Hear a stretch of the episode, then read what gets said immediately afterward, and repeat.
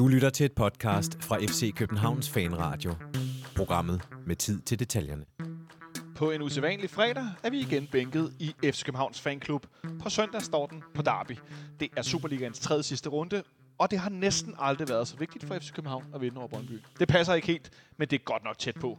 Den kamp skal vi dykke så meget ned i her på forkant, vi overhovedet kan komme til i den her udgave af FC Københavns Fanradio, hvor vi også kigger lidt rundt i, hvad der er sket siden i tirsdags, hvor vi sidste gang var sat i stævne her i fanklubben. Velkommen indenfor. Mit navn er Jonathan Folker. Jeg har igen i dag for anden gang i træk Måske den bedst klædte mand på Østerbro. Øh, det er dagens producer, Martin Oransen. Han har taget en lækker hawaii skjorte på. Velkommen til, Martin. Han øh, nikker og siger tak, det kan I selvfølgelig ikke høre. Det er rigtig fedt at bede om at svare, når han ikke har mikrofon på.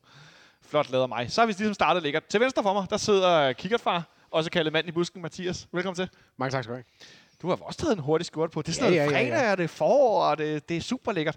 Overfor os, der sidder det mest øh, professionelle fodboldmenneske i fanradioen, som ikke er tidligere spiller, som rent faktisk har spillet for FC København, men tæt på. Samuel.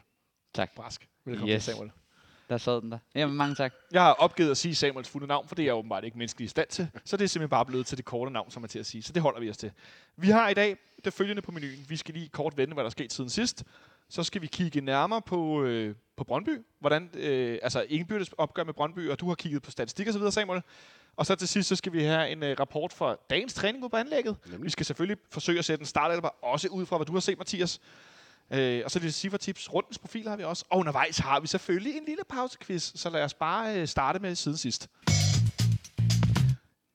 Jeg læste en lidt spøjs nyhed øh, på FCK.dk, som handlede om, at Ken Hansen nu er blevet ansat i noget partnerskabs, goal, øh, et eller andet. Samuel, prøv lige at øh, oversætte, hvad pokker den, den nyhed gik ud på.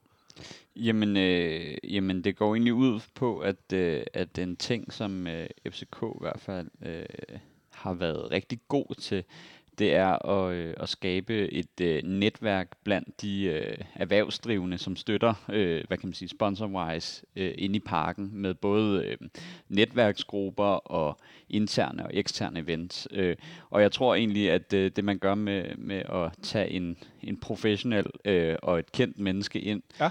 øh, er ligesom for at øh, give noget værdi til de øh, virksomheder, som støtter, øh, og noget, som de også kan bruge øh, internt og eksternt til andre events, øh, og som gør viser, at, øh, at de også bruger penge og ressourcer på at støtte dem, der så kærkomt øh, vælter og sponsorerer i øh, krise og coronatider, og med en klub, som ikke, ikke bliver hvad kan man sige, 100% øh, eksponeret øh, i Europa og så videre.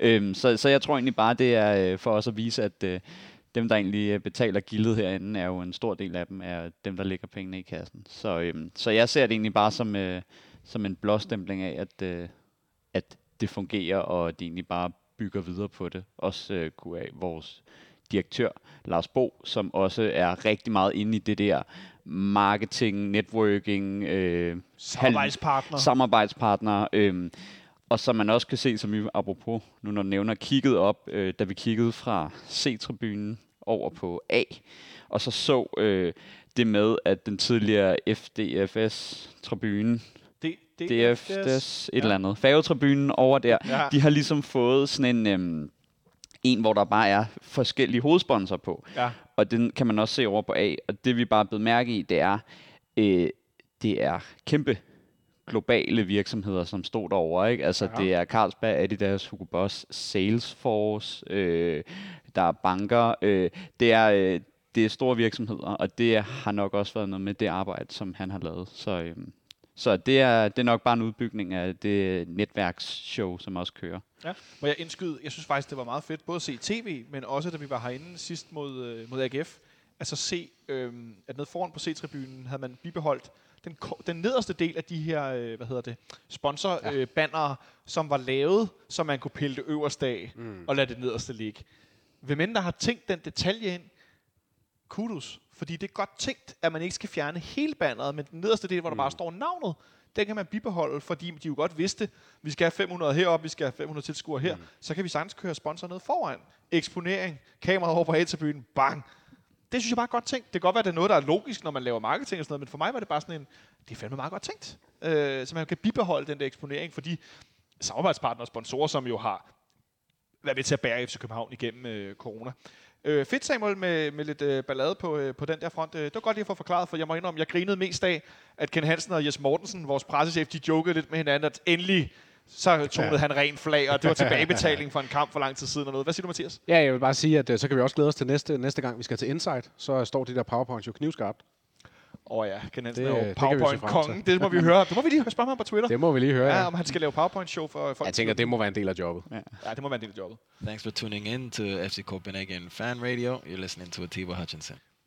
Så øh, skal vi lige have en kort status på øh, U17 og U19, Samuel. Du blev lige ind med, at vi skal lige høre, hvordan det går med de to ungdomshold. For det går. Ja, hvordan går det egentlig? Jamen, øh, det går jo faktisk øh, rigtig, rigtig godt. Ja. Øh, og for første gang i lang tid er, er både øh, U17 og U19-holdet på samme tid med i, øh, i toppen af rækkerne. Øh, tidligere har det ligesom været, at der har været de der one-off, øh, at øh, jeg tror, vi vandt en gang med, med det gode hold, vi havde med Kenzo Hore og Daniel Mangmar og Wayback.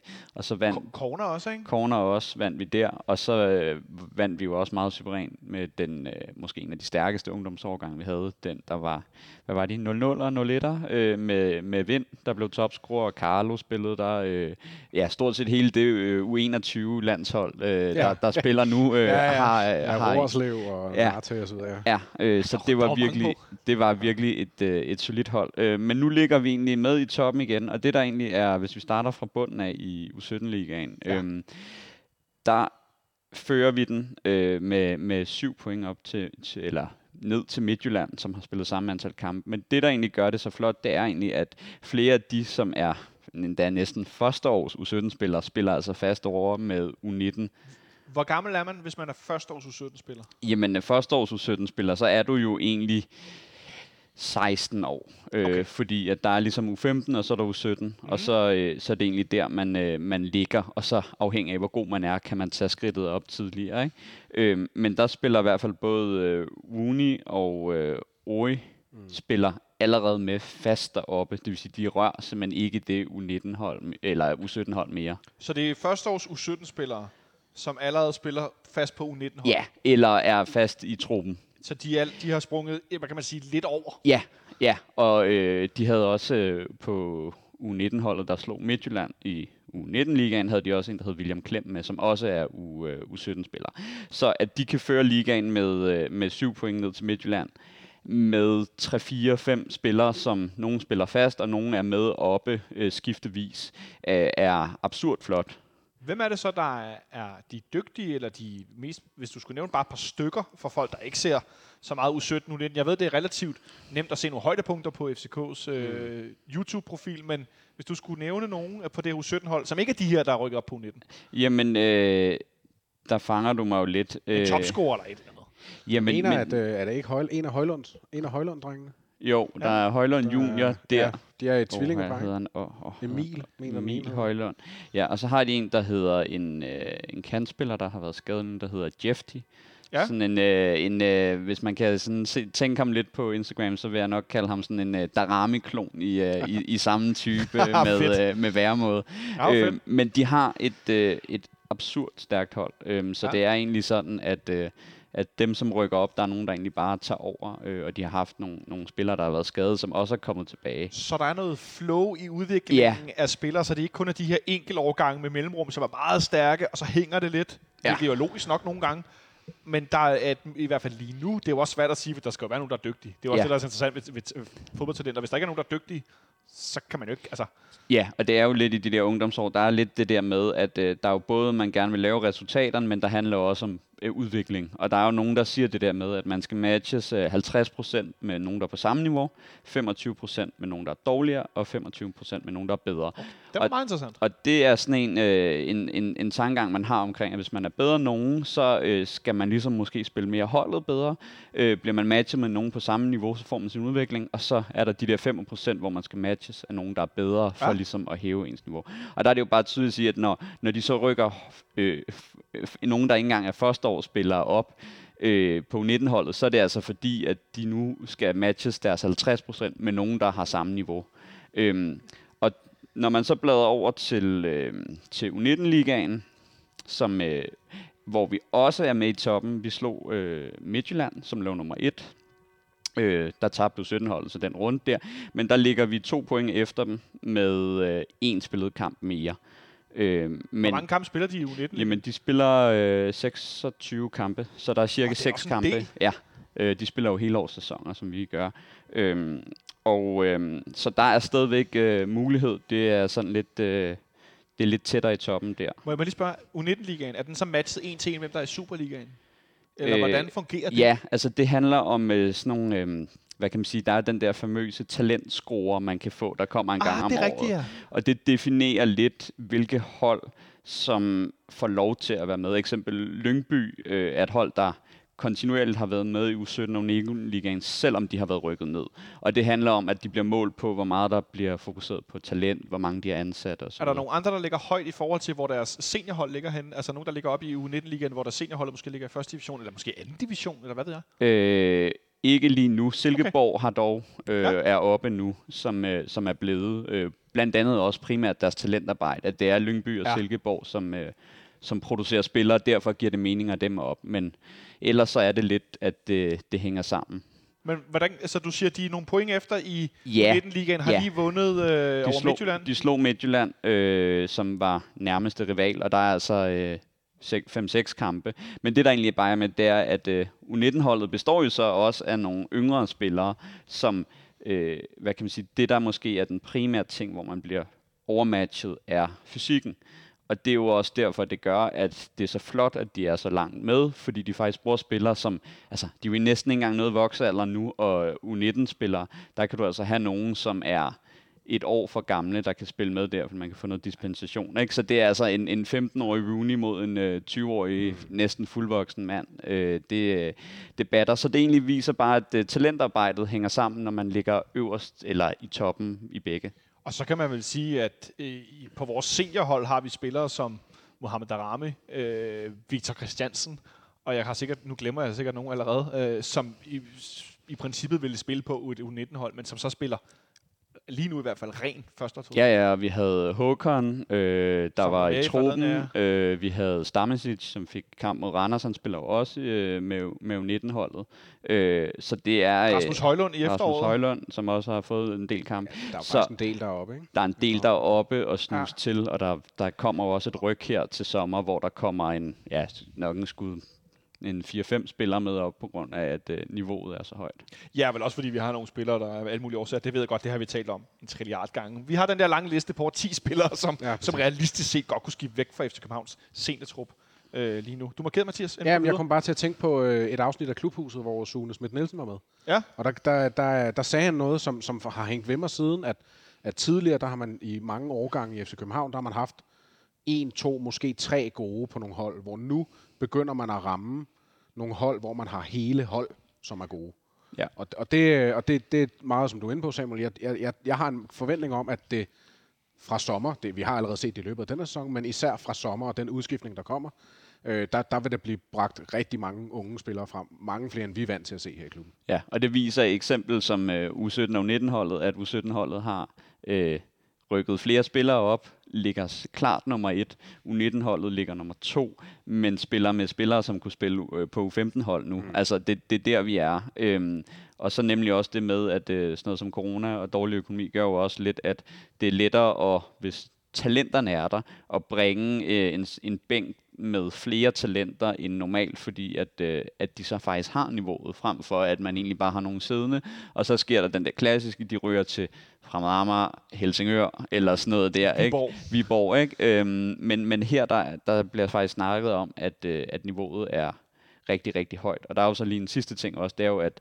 øh, UEFA Youth League berører på to ting. Øh, om ens øh, hold er kvalificeret til europæisk eller Champions League, men også vinderen af den U19-liga, som er der. Og det er også bare noget, som handler om, så bliver man set, og man spiller europæiske kampe. Man får jo et mindset, der bliver helt anderledes, når man skal rejse til Rusland en øh, onsdag aften som ungdomsspiller. Det giver, giver også noget at få Du noget. vinder dig til at være professionel. Ja, ja, præcis. Øh, og det, det er et helt andet mindset. Så, så der er en masse, hvad kan man sige, eksternaliteter, som er positive ved os at ligge højt, øh, selvom man siger, at det er talentudvikling, der betyder noget, så er det også at vise kontinuerlige resultater frem osv. En kombination af talenter og resultater. Ja. Ja. Så, så synes jeg, det begynder at lugte noget. Og så kan man, øh, hvis, hvis man så nogle årgange bliver ved med ikke at udvikle en vensterbak, lad os sige det, Ja, ja, præcis. så går du ud og henter en vensterbak. Mm. Eller hvis man bliver ved med ikke at kunne ramme en angriber, Ja. som er dygtig nok til at blive rykket op og dygtig nok til at spille, så er det den position, du henter til. Du henter mm. ikke bare bredt.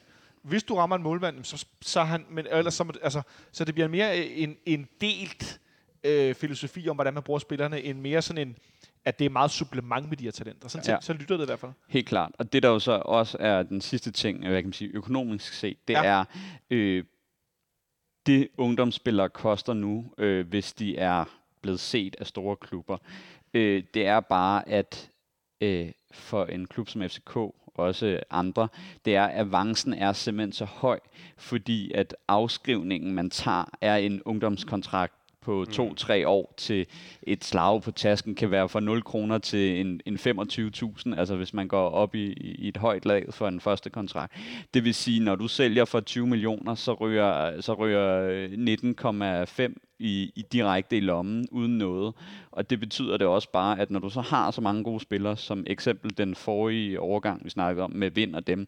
der fik vi altså penge for en, en 3-4-5 spillere omkring øh, den der 0-0 og 0-1 og øh, 99 overgang. Øh, vi- Victor Jensen... Bistrup, øh, Victor Jensen, Narte. Narte, eller jeg kan ikke Ja, han, han røg endda, endda med, han havde et halvt år tilbage i sin kontrakt, blev alligevel, øh, tror jeg, solgt for en 5 millioner til Køben ja, jeg der. sige Og 6 garanteret millioner. også Ja. en god øh, portion procent. Præcis, ikke? Og, og så har vi haft, øh, altså, så er der jo stadig ikke penge hente på Carlo Holse og Roerslev på grund af uddannelsespenge, Ja. øhm, og Carlo blev også solgt herfra, ikke? Mm. Øh, så, så, så det gør også bare noget med, at der kommer pengene altså øh, lige ind i kassen, øh, i kassen, og du, du får bare meget mere for dem. Og der tror jeg nemlig med de gode overgange, der hedder det også bare, at dem som kunne spille sig til en startplads og måske ryge lidt ind ud, kan lige pludselig sælges for store penge, fordi at man måske allerede har en, der er endnu bedre, som kan Ja. gå ind og være startelver. Og så en anden ting også, som jeg tænker meget over, som jeg har hørt i sin tid Ståle Sobakken tale om. Jeg har hørt øh, hvad Sune Schmidt tale om det. De bliver, en ting er, at de bliver dygtige fodboldspillere, men de bliver også uddannet som mennesker. Mm. Ikke bare det der med at være professionel, men også sådan noget med, hvordan er du sammen med dine holdkammerater, og hvordan er du social, og altså det hele menneske i virkeligheden. Og det, det synes jeg er en sindssygt sympatisk tanke. Det kan jeg godt lide. Så det ikke bare bliver det der, ah, vind, vind, vind, øh, det, det, kan du, det skal jeg nok stå og råbe af dig hen, når du Ja, bliver ja, voksen. præcis. Men når du er ung, skal der altså også være plads til, at du finder ud af at ja, veksle i livet. Mm. Til sidst, inden vi går videre, du markerer, Mathias. Ja, nej, og det var, og det, var, det var bare lige en sidste bemærkning. Det er, det er ikke for at køre den op til en større strategisnak, men der er jo også noget i, at vi får en, en, bedre, en bedre udskiftning i truppen fremadrettet med den her talentudvikling. Mm. At vi ikke skal, hvis vi sælger 10, jamen, så skal vi købe 10, fordi vi skal lukke nogle huller. Så sælger vi måske 10 og skal købe to, fordi resten bliver lukket af talenter eksempelvis. Sidste bemærkning, Samuel. Sidste bemærkning, ja. Og så er er der jo også bare det med, at de afledte ting af, at øh, har man overgangen kontinuerligt, der gør det godt, så er det også der, spillerne vil hen. Mm. Øh, og der er nemlig sådan, øh, herhjemme er der tre klubber, der er Midtjylland, der er Nordsjælland, og der er også, som, øh, som er inde i gamet for det, fordi de banker øh, kontinuerligt talenter ud. Og ligesom med ham, øh, nordmanden der, øh, hvad er det? han? Schelderup. Schelderup, som vi var efter, sammen med Rooney og en anden tredje ukendt, som man ikke lige ved, hvem er. Øh, de kommer jo, de vælger jo klubben ud fra, at de kigger på, hvordan klarer sig der i, i den hjemlige liga, og bliver spillerne enten sendt på førsteholdet, eller bliver de skudt ud til store klubber. Mm. Og laver man sådan nogle her kontinuerligt, jamen så kommer spillerne også hertil. Øh, og det er jo blandt andet set i, at vi også er ude efter en ny islænding, som der var oppe i ti- tipsbladet, en meget ung en, jeg tror. Det er sådan en amerikansk Ja. islænding. ja. Øh, Og som skulle, hos, han skulle til prøvetræning hos os, og, Og Nordsjælland Land og og, Dortmund. og Dortmund. Ja. Ja. Og, og der er jo også bare en ting, hedder, nu har vi nogle islændinge, vi har haft nogle før, øh, vi har et navn. Øh, det er bare sådan noget, der rykker, og, øh, og, det, er, og det gør bare eksempel, at øh, alle spillere, som er på Superliga-niveau, de tænker Ajax, fordi de ved bare, hvad der så bliver produceret derudfra, og det, det er lidt det samme, de unge spillere skal tænke om øh, klubben her. ja, og det er det, vi også ser op i Nordsjælland. Nå, Ja. men interessant lige at få lidt status, og alt i alt, du er ret tilfreds, kan jeg godt høre. Øh, meget tilfreds. Det er første gang, at de ligger i toppen, begge hold. Øh, og U15 gør det forresten også rigtig godt.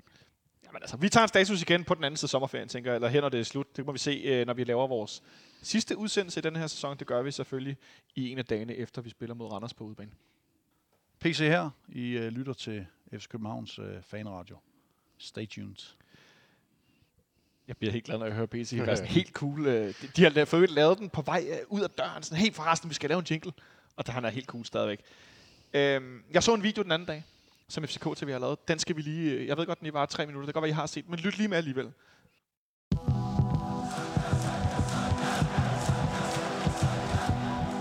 Øh, 300 kampe for en Østerbro-knæk, der opvokset mindre end 10 minutter væk fra parken. Det er jo noget, som, som man kun turde drømme om, da man var lille.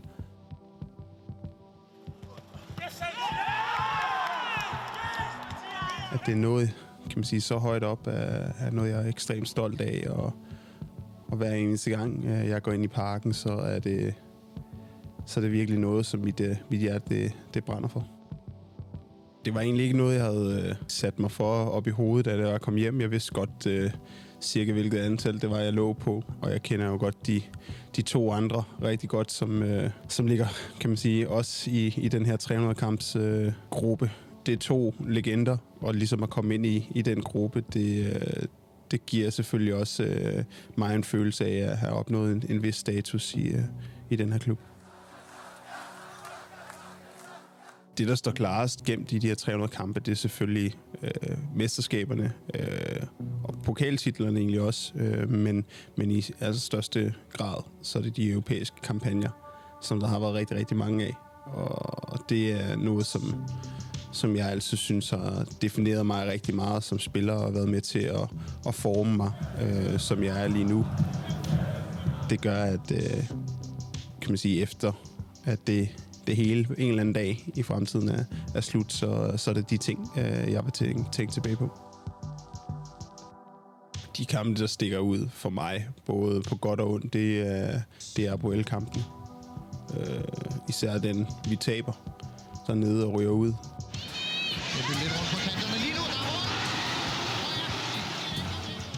Som, som gjorde rigtig ondt, og var første gang, jeg sådan, øh, rigtig mærkede, hvor, hvor ondt fodbold gør og gjorde i rigtig lang tid. Og så øh, det at få lov til at, at komme derned en del år efter og få hævn.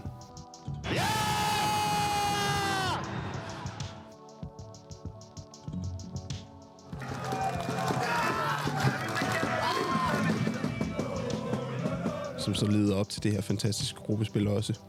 Øh, det er det er nok det, øh, som på en eller anden måde, hvis jeg skal frem, øh, fremhæve noget. Det, det vil være de, øh, de opgør der.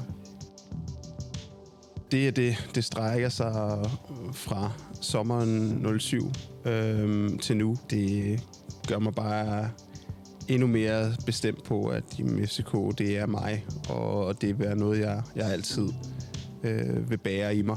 Øh, selv når, når jeg er 50, så vil det, vil det betyde rigtig meget for mig, hvordan det går i FCK, og jeg vil højst sandsynligt nok også være bosat i eller omkring Østerbro et eller andet sted, og vil for altid tænke øh, på FCK og, øh, og mig selv som, øh, som noget, der hænger sammen.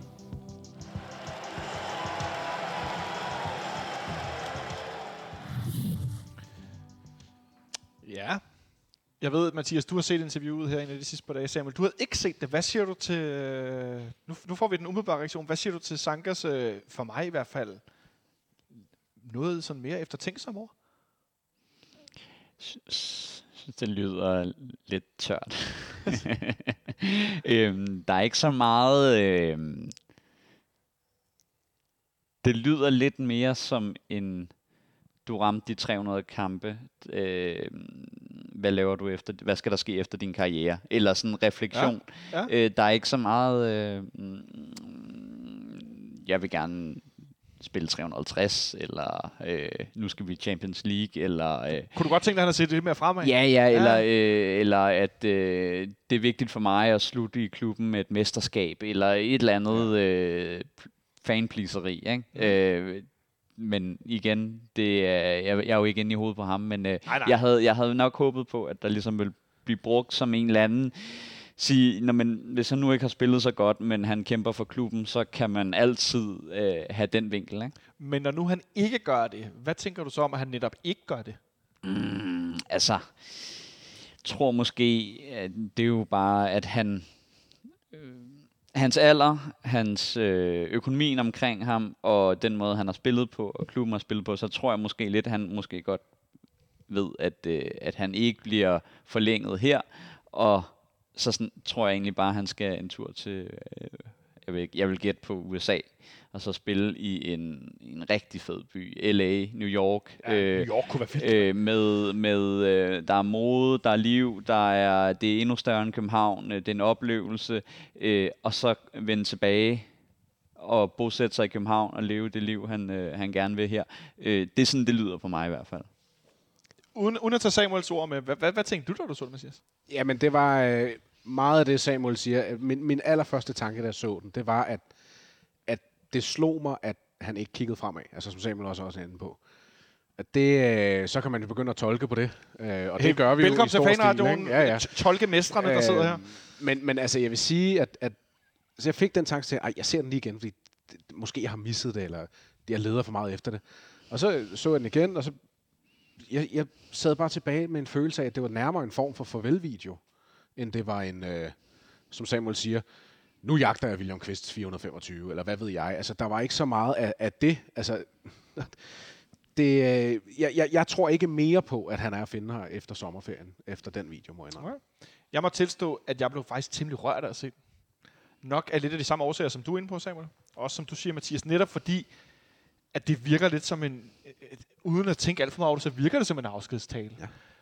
Men vi ved jo godt, hvad, hvad FC København betyder for Mathias Sanke Jørgensen, mm. og vi ved godt også, hvad vi synes, han betyder. Det er der ikke mm. nogen tvivl om, uanset hvordan spilleniveauet nu har været på det her øh, vaklende hold, han er kommet tilbage ja. Til. Enig.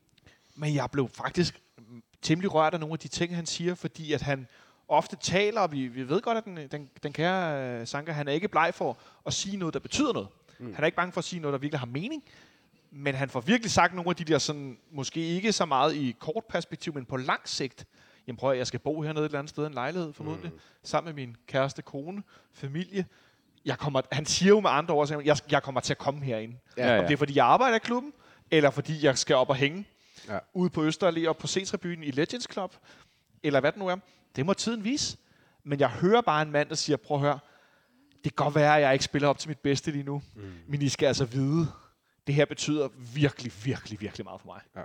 Og det blev jeg faktisk lidt rørt af, fordi han har været lidt sådan, ikke så mange interviews, og mest noget, men når han ikke kunne undgå Jon Pag, øh, snakke lidt pænere med Kasper Marker på Discovery, øh, men, men jeg mener, han har, han, har, han har været lidt tilbageholdende, Ja. og det her var ligesom, okay, hvad, hvordan har du det egentlig? Hvad er det egentlig, der sker? Hvad er det for nogle tanker, du har? Det er så det her. Og det må jeg indrømme, det ramte, det ramte mig sgu lidt. Og det, det, blev, jeg, det overrasker mig selv, det ramte mig, men jeg blev bare sådan lidt, okay, okay, det er her, vi er. Mm. Fair nok. Øh, Det er ikke bare, som du siger, Samuel, jeg skal til New York og ud og lave noget andet, og være model et eller andet sted, eller mode, eller øh, business, eller kommunikation, eller. Han kan jo alle mulige ting, den mand. Han kan ende med at lave alt muligt. Nej, han skal tilbage hertil. Han skal tilbage og være her i København. Mm. Det synes jeg da, og det er sikkert, vi sidder her med vores københavnerbriller på og, og lap lortet i os, men jeg synes da stadig, det er fedt. Ja, ja, altså helt enig. Altså, jeg tror bare, der også er lidt, lidt, øh, altså, lidt riser i lakken i form af, at når ting ikke kører, så går man back to basis. Hvor, hvor har den altid virket? Øh, Ja. Hvor har man altid haft succes? Det han lige står til at misse, er måske tæt på øh, det største, han kan opleve i sin karriere. Det er et øh, EM på hans elskede Østerbro i parken for det danske landshold, hvor han har været inde med. Og at misse det på baggrund af, at øh, så kan vi snakke om spillere, træner, uheldighed, ja, ja. det ene og det andet. Men det var jo lidt det, der skulle ske. Det var, at han kommer til, der bliver spillet noget Europa, der bliver vundet et mesterskab, øh, han kommer med, øh, så kan man selvfølgelig altid, ja, men så kommer der nogle andre udefra, Jørgen Andersen spiller godt, og der er nogle flere, som sikkert tager den der start 11 plads, og det er fair nok, den havde han heller ikke sidste gang på samme måde, men at være med til et EM på hjemmebane herinde. Herinde. Ja. Af alle steder, mand. Og, og det er jo det, han faktisk misser på at tage til FCK. Og han kunne måske have været med, fordi han kunne godt have fundet en klub i, skal vi sige, bunden, Frankrig, Spanien, Italien, øh, et eller andet, hvor han kunne måske øh, komme ind og så redde et hold for noget nedrykning, eller et eller andet, og så kunne han måske have, have kommet med der, fordi at man ligesom sagde, at han kommer altså for en top 6 liga eller et eller andet, øh, men når man ligger træer i Superligaen og lukker tons mange mål ind, og ikke er 100% fast, så er det lidt noget, altså så, så ødelægger det lidt for ham. Mm. Og det tror jeg desværre er sådan lidt det, man, øh, man nok måske kan høre i den der. Og han er jo ikke engang, han er jo ikke engang nummer et Superliga-forsvarsspiller til truppen. Nej, Altså, han er, han er vel... Er han i, to, er han i top 3? Det er jeg i tvivl om. Det Ja. tror jeg ikke. Jeg vil ikke have ham i en top 3. Nej. Nej, nej, altså, og, og dem, ham, der tager pladsen, det er jo Bøjle, og det er jo fordi, at han, han spiller bedre på, mm. på den øh, midterforsvaret, men han kan jo også øh, gardere på en bak. Øh, og ja, havde man taget Marksø, Svirchenko, øh, Scholz. Scholz, Ja. øh, altså, der, der er nogen, som har vist større stabilitet og højere niveau mm. den, den sidste sæson, og det, det tror jeg bare er den eneste ting, hvor at, jeg tror, det irriterer mig grænseløst, fordi det var overhovedet ikke sådan, det skulle have gået. Jeg tænker, at øh, vi ud fra det her nu også, det var lidt sjovt, vi endte der, for det havde måske lidt håbet på, at vi gjorde. Det gjorde vi så. Vi laver en afstemning, siger jeg, kigger over på Martin. Og, øh, og så når vores gode ven, Jonathan Løring, han hører det her, så ved han, det er hans tur. Vi laver en afstemning, som går på, øh, om Mathias Sanka kommer med til EM eller ej. Fordi, og det er kun derfor, vi laver den, at de jo har gjort sådan, at trupperne bliver udvidet med hvor mange spillere? 23 til 26. Ja. Ja. ja. Hvis der var en mand, der kunne være på et yderligt mandat, Ja. Af alle mulige årsager. Det kan Ja, også være, at han er helt ved siden af. Du snakker selv om det før med, hvem der er til midterforsvaret. Men jeg tænker, hvis der kunne være en, der var på et yderligt mandat, der kan også være, der er en, der når at blive skadet, hvad ved jeg, så kunne det være Mathias. Ja, ja, altså helt klart, fordi man kan sige, når du tager tre spillere med, som er langt ude i periferien, og du snakker 26 spillere, så kan du godt tillade dig på et tidspunkt at tage spillere med, som gør holdet bedre, mm. øh, men som måske ikke individuelt er den stærkeste. Det kan være sociale kompetencer, det kan være erfaring, det kan være, at man Lederevner. kender truppen og, øh, og har, kender jo alle spillerne, der er der. Mm. Hvorimod tager du en Maxø med, for at gå i den anden ende, så tager du en ind, som ikke får spilletid, og det gør Sanka nok heller ikke, hvis han kommer, men han kender ikke, han har ikke nogen øh, indbyrdes relationer med dem, han kender ikke landstræneren på samme måde, han kender ikke de andre spillere, øh, spiller Har sammen. han ikke spillet under julemand i Nordsjælland? Jo, jo, jo, men, men det er jo... Øh, Ej, jeg der fanger du mig. Men, men jeg, jeg, jeg, jeg, godt, jeg godt følge dig. Altså, Ja, ja. At, at Ja. Sanka, det, det kunne godt være rigtig smart. At både det, at du garderer dig ekstra defensivt, men også at du får en ind, som også, som også har en plads i omklædningsrummet, og, Ja. og som, som har kendskab til mange af spillerne. Men så skal det være en helt ung en som Christian Eriksen i 10 i Sydafrika, som kommer med, fordi han er tydeligvis et kæmpestort talent. Han er måske i virkeligheden for ung, men han fik ret meget ud af at være med ved VM i Sydafrika. Det har han selv fortalt senere hen, at det, det gav ham en Ja, hel ja. masse forståelse og viden at være i den der gruppe. Hvordan er du i en, i en slutrundelejr med seniorspillere? Alle de her ting. Hvor meget golf spiller du? Øh, Ej, det er fis. Øh, men, men virkelig, ja, det er måske virkelig ikke fis.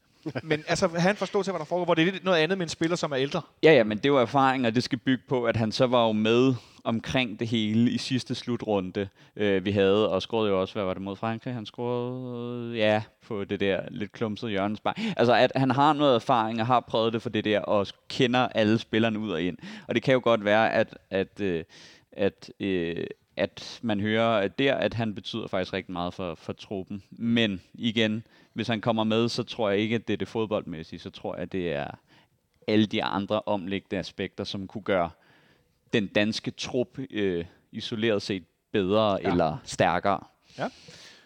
Vi laver en afstemning. Ja. For jeg synes, det er interessant nok, når nu, at de må tage 26 i stedet for 23 med. Og så lige hurtigt, hvis han kommer med, så er det jo selvfølgelig også fordi, at Ken Hansen er blevet facilitator for Ja. Goal, Ja, ja. og øh, DBU er blevet købt, og øh, fordi, fordi selvfølgelig, selvfølgelig vil folk jo brokke sig, og det gjorde de jo også, da, da Kvist var med i sin tid, men der var blandt andet også noget meget tydeligt for ham. Han kunne noget, som ingen andre kunne, og han havde rigtig meget erfaring. Mm. Og det tror jeg bare, at man skal affinde sig med, at der kan måske snige sig en enkelt spiller med på baggrund af alt andet end det sportslige. Især når vi snakker slutrunder. Ja, Ja, for vi har bestukket dommeren og DBU. Yes, sådan går den. Øh, Endnu mere den, nu. Ja, endnu mere nu, den har gjort tidligere. Øh, og on that note, så tror jeg simpelthen bare, at vi, øh, vi triller videre. Fordi vi skal jo selvfølgelig tale om, øh, om den her kamp på søndag. Jeg kan afsløre, at jeg i går fik en besked fra vores gode ven Nicolai Ingemann. Han havde lavet på. I går var det torsdag. Vi spiller på søndag. Han var sgu øh, nervøs. Så skrev jeg til ham, det er fint, ven. Det har sådan, jeg haft det siden tirsdag, da vi optog herinde. Jeg synes godt nok, den, øh, jeg synes, den er lidt, lidt lakrids den her gang. Det må jeg nok tilstå. Og det er jo selvfølgelig, som jeg nævnte i introen, kvæg af kampens betydning. Øh, vi er i en situation, hvor at der er rigtig, rigtig meget, der skal flaske sig, hvis vi skal nå noget. Øh, men så er der jo hele det der med, at, som vi også talte om sidst, at vi ser jo helst, at Brøndby ikke vinder noget som helst nogensinde. Og nu er vi i en situation, hvor at vi med stor sandsynlighed hvis vi spiller godt, kan være dem, der forhindrer det. Mm. En til en. Altså helt direkte. Yes. Vi kan ikke selv nå alt for meget. Hvis det er helt flasker, så kan vi blive nummer to. Så skal det virkelig flaske Men hvis vi kan blive nummer to, og Brøndby så bliver nummer tre, øh, det vil jo så være logisk. Men, Ja, men, det- men, ja. men øh, altså Midtjylland vinder mesterskabet, vi overhælder Brøndby, så, øh, så ved jeg, at der er mange af, vores, øh, øh, hvad skal man sige, medsammensvorene fans, dem der øh, hæpper den, den samme vej, de vil være rigtig glade. Det kommer til at blive puslespil, der er svært at lægge briller, øh, Det kommer ikke til at ske. Det tør jeg gerne. Så skal vi vinde meget, meget stort på søndag.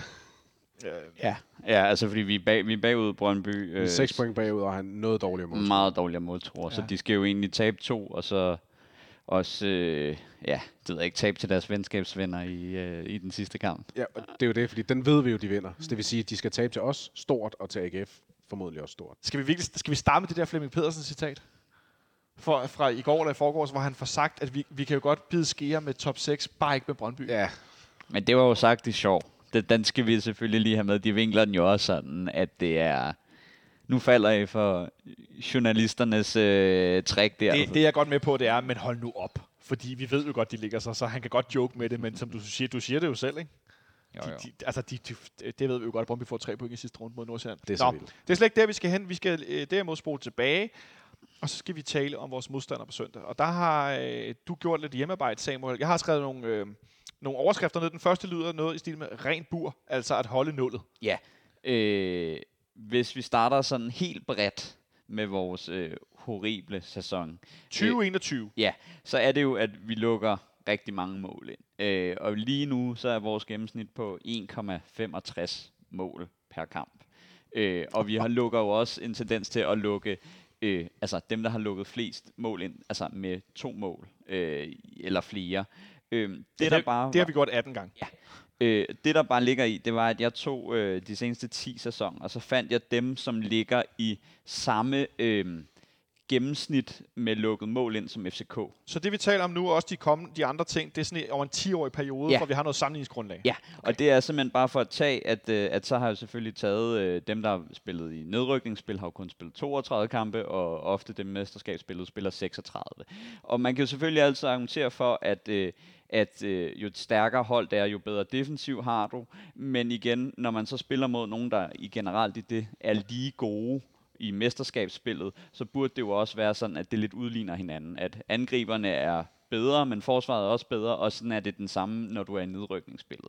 Men hvis man finder de samme hold, som ligesom lukker det ind, så øh, vil jeg bare lige gennemgå og så sige, at, øh, at øh, i sidste sæson, der øh, sluttede FCN og Lyngby på cirka det samme øh, gennemsnitsantal lukket mål ind. Nordsjælland sluttede 6, og Lyngby slutter som ja, 11 eller 12 ud af 14. I 18-19 sæsonen, der er den, der nærmer sig FCK, øh, det er Vejle, som slutter som 13 eller 14 ud af 14 og rykker ned med samme gennemsnit. De har også 0,65. Øh, i- 1,65. ikke? 1,65 selvfølgelig. I, øh, i 18-17 sæsonen, så er det Horsens, der slutter som nummer 6 i mesterskabsspillet, hvor de blev fuldstændig ødelagt af Robert Skov, som er på 1,58, og de slutter altså nummer 6. Og ellers så er det Silkeborg, der slutter 11-12 ud af 14, som rammer det nærmeste. Så tager vi øh, 17-16 sæsonen. Der, øh, der er det de to hold, der lukker flest mål ind.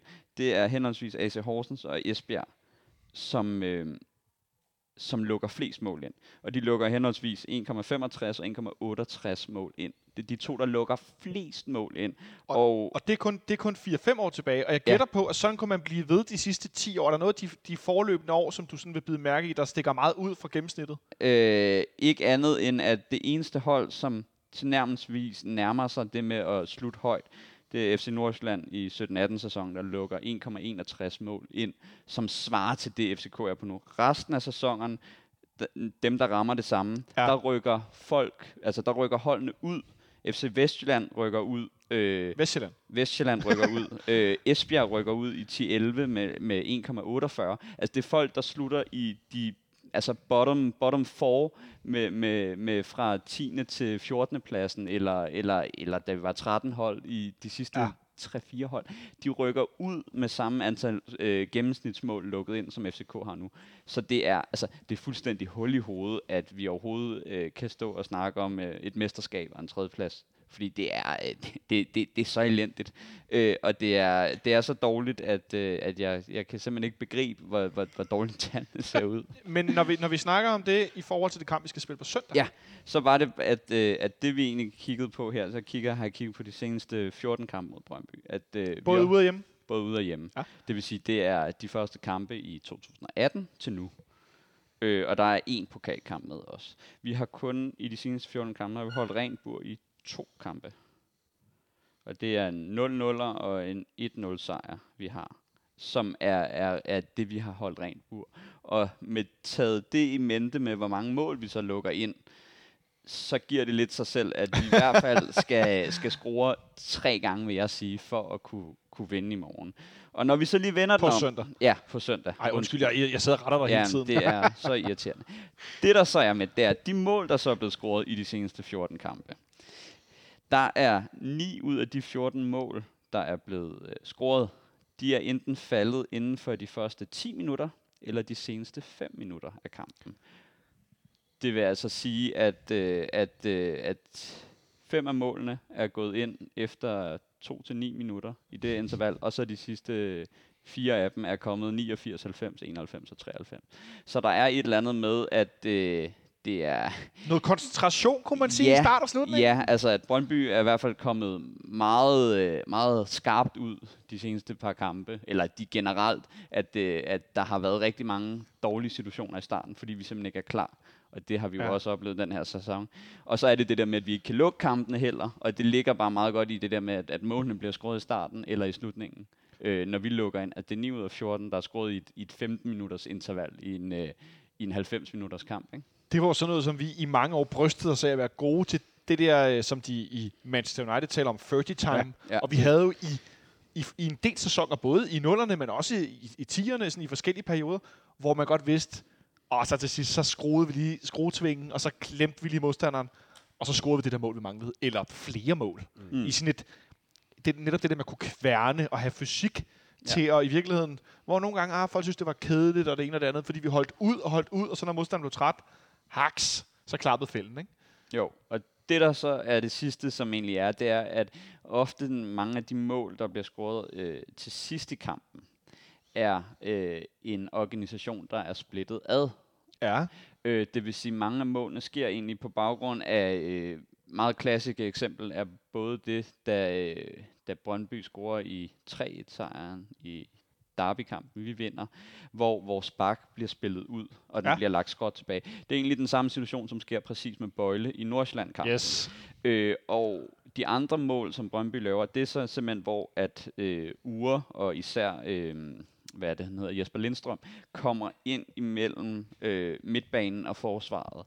Øh, og med den fart, de har i både øh, Hedlund og Ure, øh, og man ved, at man kan spille dem dybt, jamen så bakker vores forsvar simpelthen alt for meget, fordi det simpelthen bare ikke er stabiliseret nok til at trække en linje. Så mange af de mål, der så nemlig bliver scoret, er... Øh, organisatoriske fejl. Og så kan man altid tage, tage en enkelt spiller ud og sige, at det er dig, der er dårlig. Men det, det egentlig bare bunder i, det er, når vi står så dårligt defensivt, så er det bare det der med, når kræfterne slipper op, så slipper de der planer, eller det, man skulle gøre, det slipper op. Så det er bare, øh, det er ikke, sådan, det er ikke særlig positivt at kigge ind i de tidligere mål, eller hvordan det er, fordi det er bare... Øh, det, det, det tegner egentlig virkelig dårligt på grund af, at det som de har, som Nordsjælland også har, og som Midtjylland også har, og det vil sige, vi har været dårlige mod de bedste top 6 hold, men har egentlig klaret os måske fint nok mod de andre hold. Det er det med, at når der kommer fart ind, og kommer dybdeløb ind, så står vi meget svagt. Det leder mig videre til det næste. Jeg har nemlig skrevet som overskrift tre spillere fra Brøndby, vi skal holde øje med. Så kan du få lov at byde ind med den første, Samuel. Så kan du tage en, Mathias, og så tager jeg en til sidst. Hvem, hvem synes du, vi skal holde øje med, ud fra de her ting, du netop taler om? Jamen, øh, jeg vil jo øh, sige øh, ure. Øh, primært fordi, at det kunne selvfølgelig også være Hitlund, men ure er øh, bare mere skarp øh, og rigtig stabil for tiden. Øh, men, men jeg vil faktisk, jeg, må- kan, jeg, kan jeg lade være med at tage en spiller, bare for at være lidt sjov, og så sige de to Så er det hurtige- svært at sige tre spillere, vi skal ja, holde ja, ja. Så siger Men- jeg to spillere. Ja, så siger, Mathias siger to. Det Ja. var flinkt. det var flink, men det er i hvert fald de to, især i den kamp, hvor øh, Brøndby spiller mod Randers, hvor at, øh, Hvor de taber op i Randers? ja, Ja. hvor de burde have vundet. Øh, og der øh, gør det, hvad hedder det? Altså, vil du gerne have, de vandt? Nej, nej, overhovedet ikke. Nå, okay. Det er bare det, der er der, det er, at der var det Hedlund, som spiller en fuldstændig formidabel kamp og skulle have scoret 3, 4, næsten 1000 gange. Han gjorde det ret godt. Han gjorde det ret godt, men det han gør der, det er det samme, som man ser for Ure og ham i den her kamp. Det er, de ligger på kanten af offside, og så stikker de dybt. Og øh, det vil så føre mig frem til, at det er, øh, det er, hvad er det, han hedder, deres unge øh, superstar derude? Øh, Lindstrøm? Lindstrøm, fordi det er ham, der faciliterer de bolde ned dybt der. Ja. Så derfor er det ham, der er min nøglespiller, fordi Så det der er en. ham, der skal lukkes ned. Ja, ja. Og der øh, håber jeg i hvert fald, at man næsten, øh, fordi han er deres klart mest kreativ, også klart bedste spiller, og er faktisk, øh, det må man jo ikke sige, men han er faktisk god.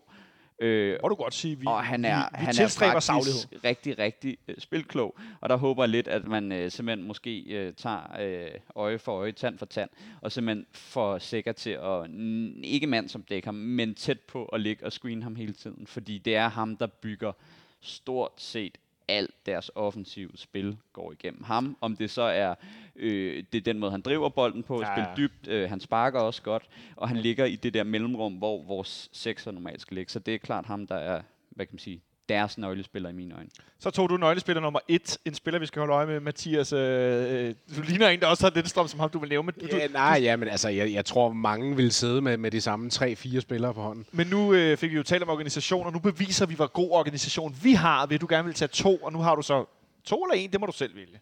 Jamen altså, jeg, jeg skal ikke bare tage en, så du også er med, Jonas. Åh, tak. Det var Så nu er vi søde mod alle. Han er gentleman på videre, Samuel. Nej, men altså, jeg, jeg vil sige, jeg synes egentlig, du er inde på begge to, Samuel. Øhm, jeg, jeg tror, jeg vil ende med at tage uger, men det kunne lige så godt være Hedlund. Og, det, og, det, og der tænker jeg faktisk rigtig meget på, på det pres, der bliver lagt på os. Mm. Hvis man prøver at tænke tilbage på den kamp, vi taber ude i Brøndby i foråret, hvor vi taber 2-1. Ah, Kan vi ikke lade være med det? Øh, Okay, hvis, vi hvis det man prøver at, at tænke kortvej på den. men, men det mål, de scorer til 1-0, det var Lasse Wien, han scorer til 1-0. Der er det jo et Hedlund-pres. Altså, det er, jo, det, er jo, det er jo det her, som Brøndby er, er rigtig, rigtig gode til. Det er at lægge de her pres. Altså, det er jo en helt bevidst, det er jo en lang bold op fra deres forsvarskæde, og så er det helt bevidst, at, at øh, den, bliver, den bliver slået ligesom, hvad kan man sige, diagonalt tværs over banen, sådan så Hedlund han har de der halvanden sekunder, eller hvad man kan bruge, til ligesom at lægge presset helt korrekt på Bartolik i det her tilfælde. Og går så ind og laver jo ikke et frispark, men går ind og, og har en duel. Jeg vinder bolden. Og, og, han, og han er bare, altså Hedlund, han er rigtig god i det her, øh, ja, i det her pres, og til hele tiden bare ligge og være den der flue i en flaske, og bare pres på, pres på, pres på. Her, Jeg synes jo, jeg synes jo ikke, han er sådan super farlig. Som, han er ikke en spiller, jeg, jeg frygter som sådan, men jeg synes, han er en, der, der faciliterer det, som Brøndby er rigtig, rigtig god til. Og på den måde, så, så er han jo en spiller, som er farlig for os. Men hvis, hvis man skal snakke om at holde øje med, så er jeg mere over i Michael Ure. Og det er så fordi, at jamen, altså, jeg synes jo ikke, han er en, en altså, og, det, og det er ikke, fordi han er brøm. Jeg synes jo ikke, han er en fantastisk god fodboldspiller. Han, han minder mig egentlig lidt om Vilcek. Altså på den måde, at han har en, han har i hvert fald udviklet en målnæse, der gør, at han scorer på ret få chancer. Der skal ikke særlig meget til. Jeg synes, han er, han har udviklet sig til at være en, en rigtig god afslutter. Når jeg ser, altså, han skal ikke bruge særlig mange chancer, og når han kommer til chancer, så sætter han dem klinisk. Meget ala Vilcek. Øhm, så, så, så det, er, det, det synes jeg jo er, er det, der er farligst, og, og, man, og det, det, der er at holde øje med. Det var tre offensivspillere. En markering, inden øh, vi går videre. Ja, det er jo bare øh, med uger, der får jeg lidt de der, øh, øh, hvad hedder en, apropos en, der har stoppet sin karriere i dag, øh, Thomas Dalgaard, tror jeg det er. Thomas Dalgaard, ja. Yes, tidligere og, Silkeborg, Viborg. Og Viborg-spiller, og så lidt et øh, Paul øh, Schirkevold-vibes over uger. Det der med, at den sæson, han leverer nu, er en øh, one-off, øh, hvor han spiller over niveau, og har et hold, der passer perfekt til ham, og som bruger ham som deres stjerneangriber, Ja. så han får mere arbejde med. Og øh, derfor tror jeg også, at når han så kommer et andet sted hen, med mindre at han kommer i noget, som er måske mere sorningagtigt, altså noget med pres, mm. og noget med, at der er tilfældigheder, så vil han få det meget svært i den kommende mm. klub. Men når man så rider på den der bølge og banker alt ind, og han brænder jo øh, heldigvis også nogle chancer, øh, så er det bare øh, en, man skal holde øje med, fordi man ved, at når der er selvtillid, mm. i modsætning ja. til, vi kender det godt, men når man har haft nogle angriber, øh, jeg har selv været det, så tænker man øh, et splitsekund, eller man overvejer, om man skal den der klassisk form, jeg spiller den til siden til den anden, fordi så er det ikke mig, der står med lorten, hvis man skulle brænde. Mm. Han, han sparker bare.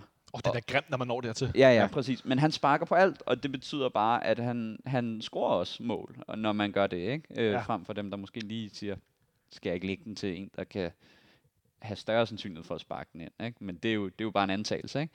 Så, øh, så det er egentlig bare de der vibes, man får, om at han, at, at, at han rammer den der sæson, hvor han sparker alt ja. ind. Altså, jeg, jeg synes jo, han er sådan lidt uh, Fox in the Box-agtig type. I den her sæson i hvert fald. Jeg, uh, altså, jeg, jeg er lige så overrasket som, som langt, langt de fleste andre over, at han, han er topscorer, han er en spiller, vi snakker om. Men, men han er bare rigtig dygtig til det. Og jeg tror, så længe han spiller på et hold, hvor at, at han kun skal koncentrere sig om at score mål, og måske indgå i et pres, men han skal ikke være opspilstation. Han skal ikke skabe spillet for de andre, og alle de, alle de der ting. Så længe han ikke skal det, så, jamen, så kunne jeg da sagtens for, for, forestille mig, at han fortsat med at få succes, hvis han nu blev solgt her til sommer eksempelvis.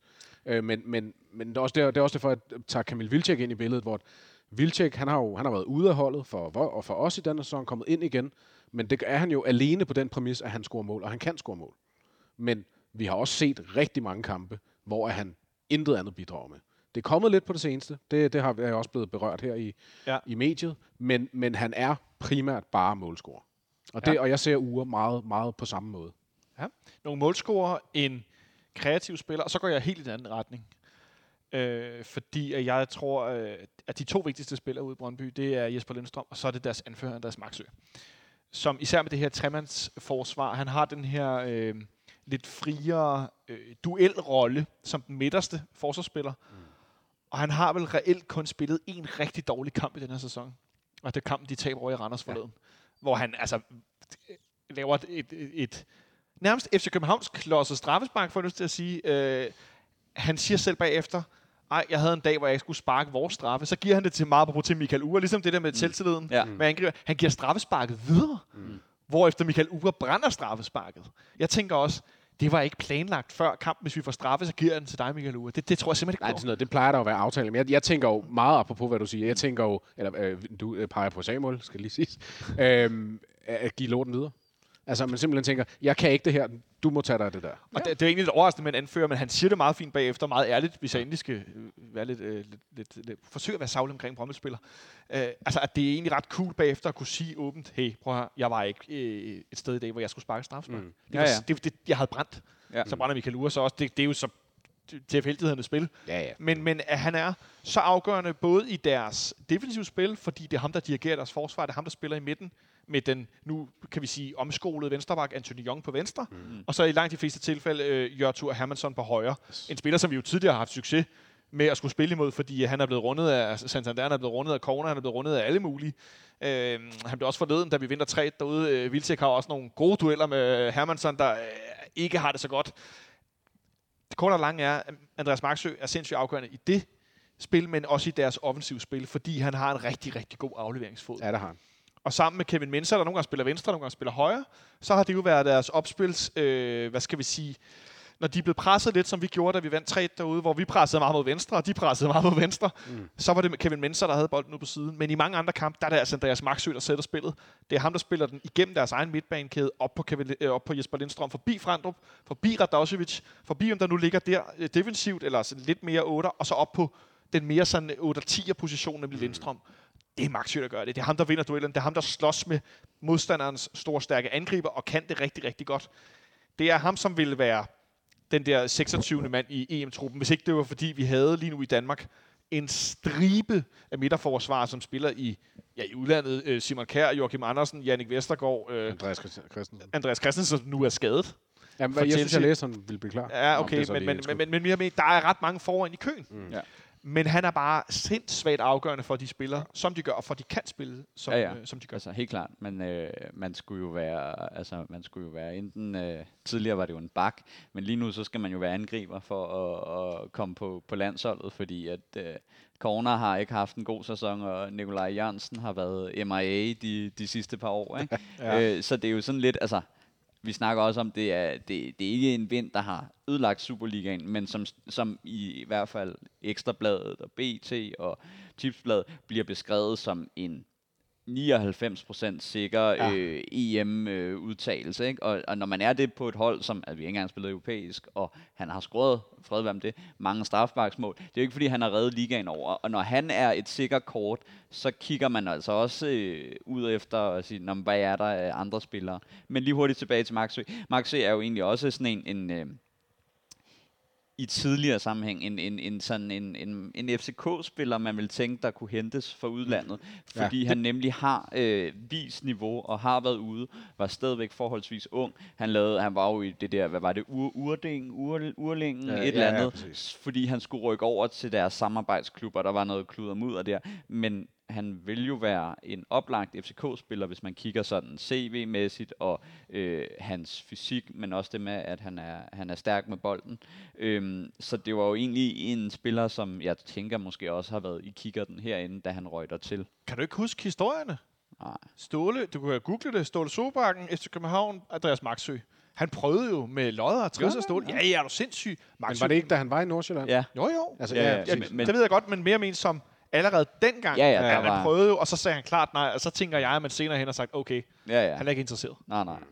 For han røg jo til Tyrkiet først, Ja, er det rigtigt? ja det, jo, i et eller andet... Og så øh, var han også var han i, var han også i Portugal? Åh, nu, Ja. Nu, ja, han, var, i- han var i hvert fald i Tyrkiet og, og var i den der urding. Men jeg er i tvivl om, han har et stop, fordi jeg mener, han, har havde lige tre kortvarige eller i... Øh, oh, Og det er en god gætleje. Nu, nu, nu øh, tager vi ham lige øh, på øh, det gode gamle internet, ikke? bare for at være helt sikker. Den hedder FC Nordsjælland, Og så hedder den Osmanlispor Ja, Zürich, Zürich, ja. Zürich, Der ja. var noget Urdingen, og så Brøndby. Ja. Så øh, lidt, lidt rundt, men jeg kan da huske, at, at der var ikke nogen tvivl om, at Ståle havde krogen i ham, men han var ikke interesseret. Han ville til udlandet. Øh, Nej, og der, hvor Brøndby henter ham hjem, der kan jeg da huske, der var der nogen fan, i fær- i hver- fans, der i hvert fald gerne ville have, at vi hentede Maxø, men var, vi var ret godt besat på det tidspunkt. Var det ikke lige efter, vi har vundet med Bjelland og Varbo? 2019. Mm. Så vi har lige vundet med Bjelland og Varbo, ikke? Ja, så hentede vi Papagiannopoulos i stedet for. Nå, det var en masse snak om Brøndby. Vi ved nu, øh, hvem er nogle af deres nøglespillere, vi skal holde øje med. Nu skal vi over til noget helt andet. Vi skal nemlig lige have en lille pausequiz. Øh, og pausequizzen i denne her uge, den lyder som følger. Den første i 12. 2019, der vinder vi 2-1 over Brøndby hen i parken. Det kan I godt huske, ikke? Jo. Og det, det, det, der skal nu er, at Mathias smiler, Samuel smiler, lige- smiler lige så bredt. Victor Fischer scorer to mål. Kamil Vilcek scorer for Brøndby efter 6 minutter. Meget på Samuels snak før. Men det interessante er, hvor mange tilskuere var der til kampen. I får nu lov at gætte på, hvor mange tilskuere der var til den her kamp. Plus minus 500. Det vil sige, at rammer I inden for 500 over eller 500 under, så er det kategoriseret som et rigtigt gæt. Altså, hvor mange tilskuere var der til kampen først i 12. 2019. Jeg øh, byder som nummer to. Det har jeg ligesom meldt. og du har lavet quizzen, sådan, så man ikke... Det gør jeg altid på arbejde, når vi skal gætte på et eller andet, sådan noget mål eller et eller andet. Så lægger jeg mig altid bare den, jeg tænker, der er mest tættest på. Og så lige hurtigt en Ja. oveni, ikke? Ja. Altid. Ja, så nu har han afsløret sin taktik. Ja, ja, men Ja, det kan ja, jeg ikke det, den Så nu får lov at sammen. tænke lidt. Så kan jeg jo fortælle, at vi er tilbage øh, med noget nedtak for den her kamp, som jeg har lidt nøjere over. Kan jeg godt afsløre. Det er vi i- i starten af næste uge. Øh, og nu fik blev Samuel begyndt at tale, og så gik næsten altid, så nu kan jeg ikke lave noget oplæg til den kamp. Som heller ikke er en kamp, som er en podcast, men I kan få lov at tænke lidt mere, mens jeg lige sidder her og fader lidt. Hvor mange tilskuere var der? Plus, minus 500. Du skal ikke kigge- sidde og kigge på din telefon. Nej, okay, han sidder ikke og googler, så er det okay. Fordi på mandag i nedtakten, der har jeg besøg af Nikolaj Ingemann og Benjamin Dane. Så jeg håber, øh, udover øh, eller andre årsager, at vi vinder kampen, fordi ellers så kan det godt være, at det bliver et, øh, det bliver et par vrede herrer, jeg får besøg. Hvis jeg kender dem ret, så brænder de helt øh, skidt ved. Øh. Det glæder jeg mig til. Nå, Mathias, øh, Samuel han fik lige gjort sig selv til quizmaster og fik ja. Ja. givet, øh, givet baduljen videre til dig. Ja, det er jo galant og... Ja, ja, ikke? ja, ja. Organisationen. Også, også fordi, hvis jeg, har, hvis jeg har tænkt sådan noget 12.000, og du så siger 24, så er jeg sådan, ja, okay, så, så rykker jeg mig derover, ikke? Så øh, første i 12. 2019, vi vinder 2-1. Victor Fischer scorer til allersidst. Ja. Har du en regnværsdag, så se lige de højdepunkter. Øh, plus minus 500, hvor mange tilskuere var der? Åh, oh, jamen jeg tænker, det gik jo ikke skide godt, så du kunne godt have haft en lille indvirkning, så jeg siger 26.225. Ja. Så er spørgsmålet ud fra Samuels taktik nu, om han gætter på plus 1. Hvad sagde du? 26.225. Ja. Okay, så, øh, så vidt som jeg erindrer, så er det en lørdagskamp. Det tror jeg. Nej. Nej, det er ikke, for det er første advent. Ja, jeg skulle lige sige, det er første. Ja. er Første advent, og Carsten Sæbe det er allerede helt... helt, helt, helt væk.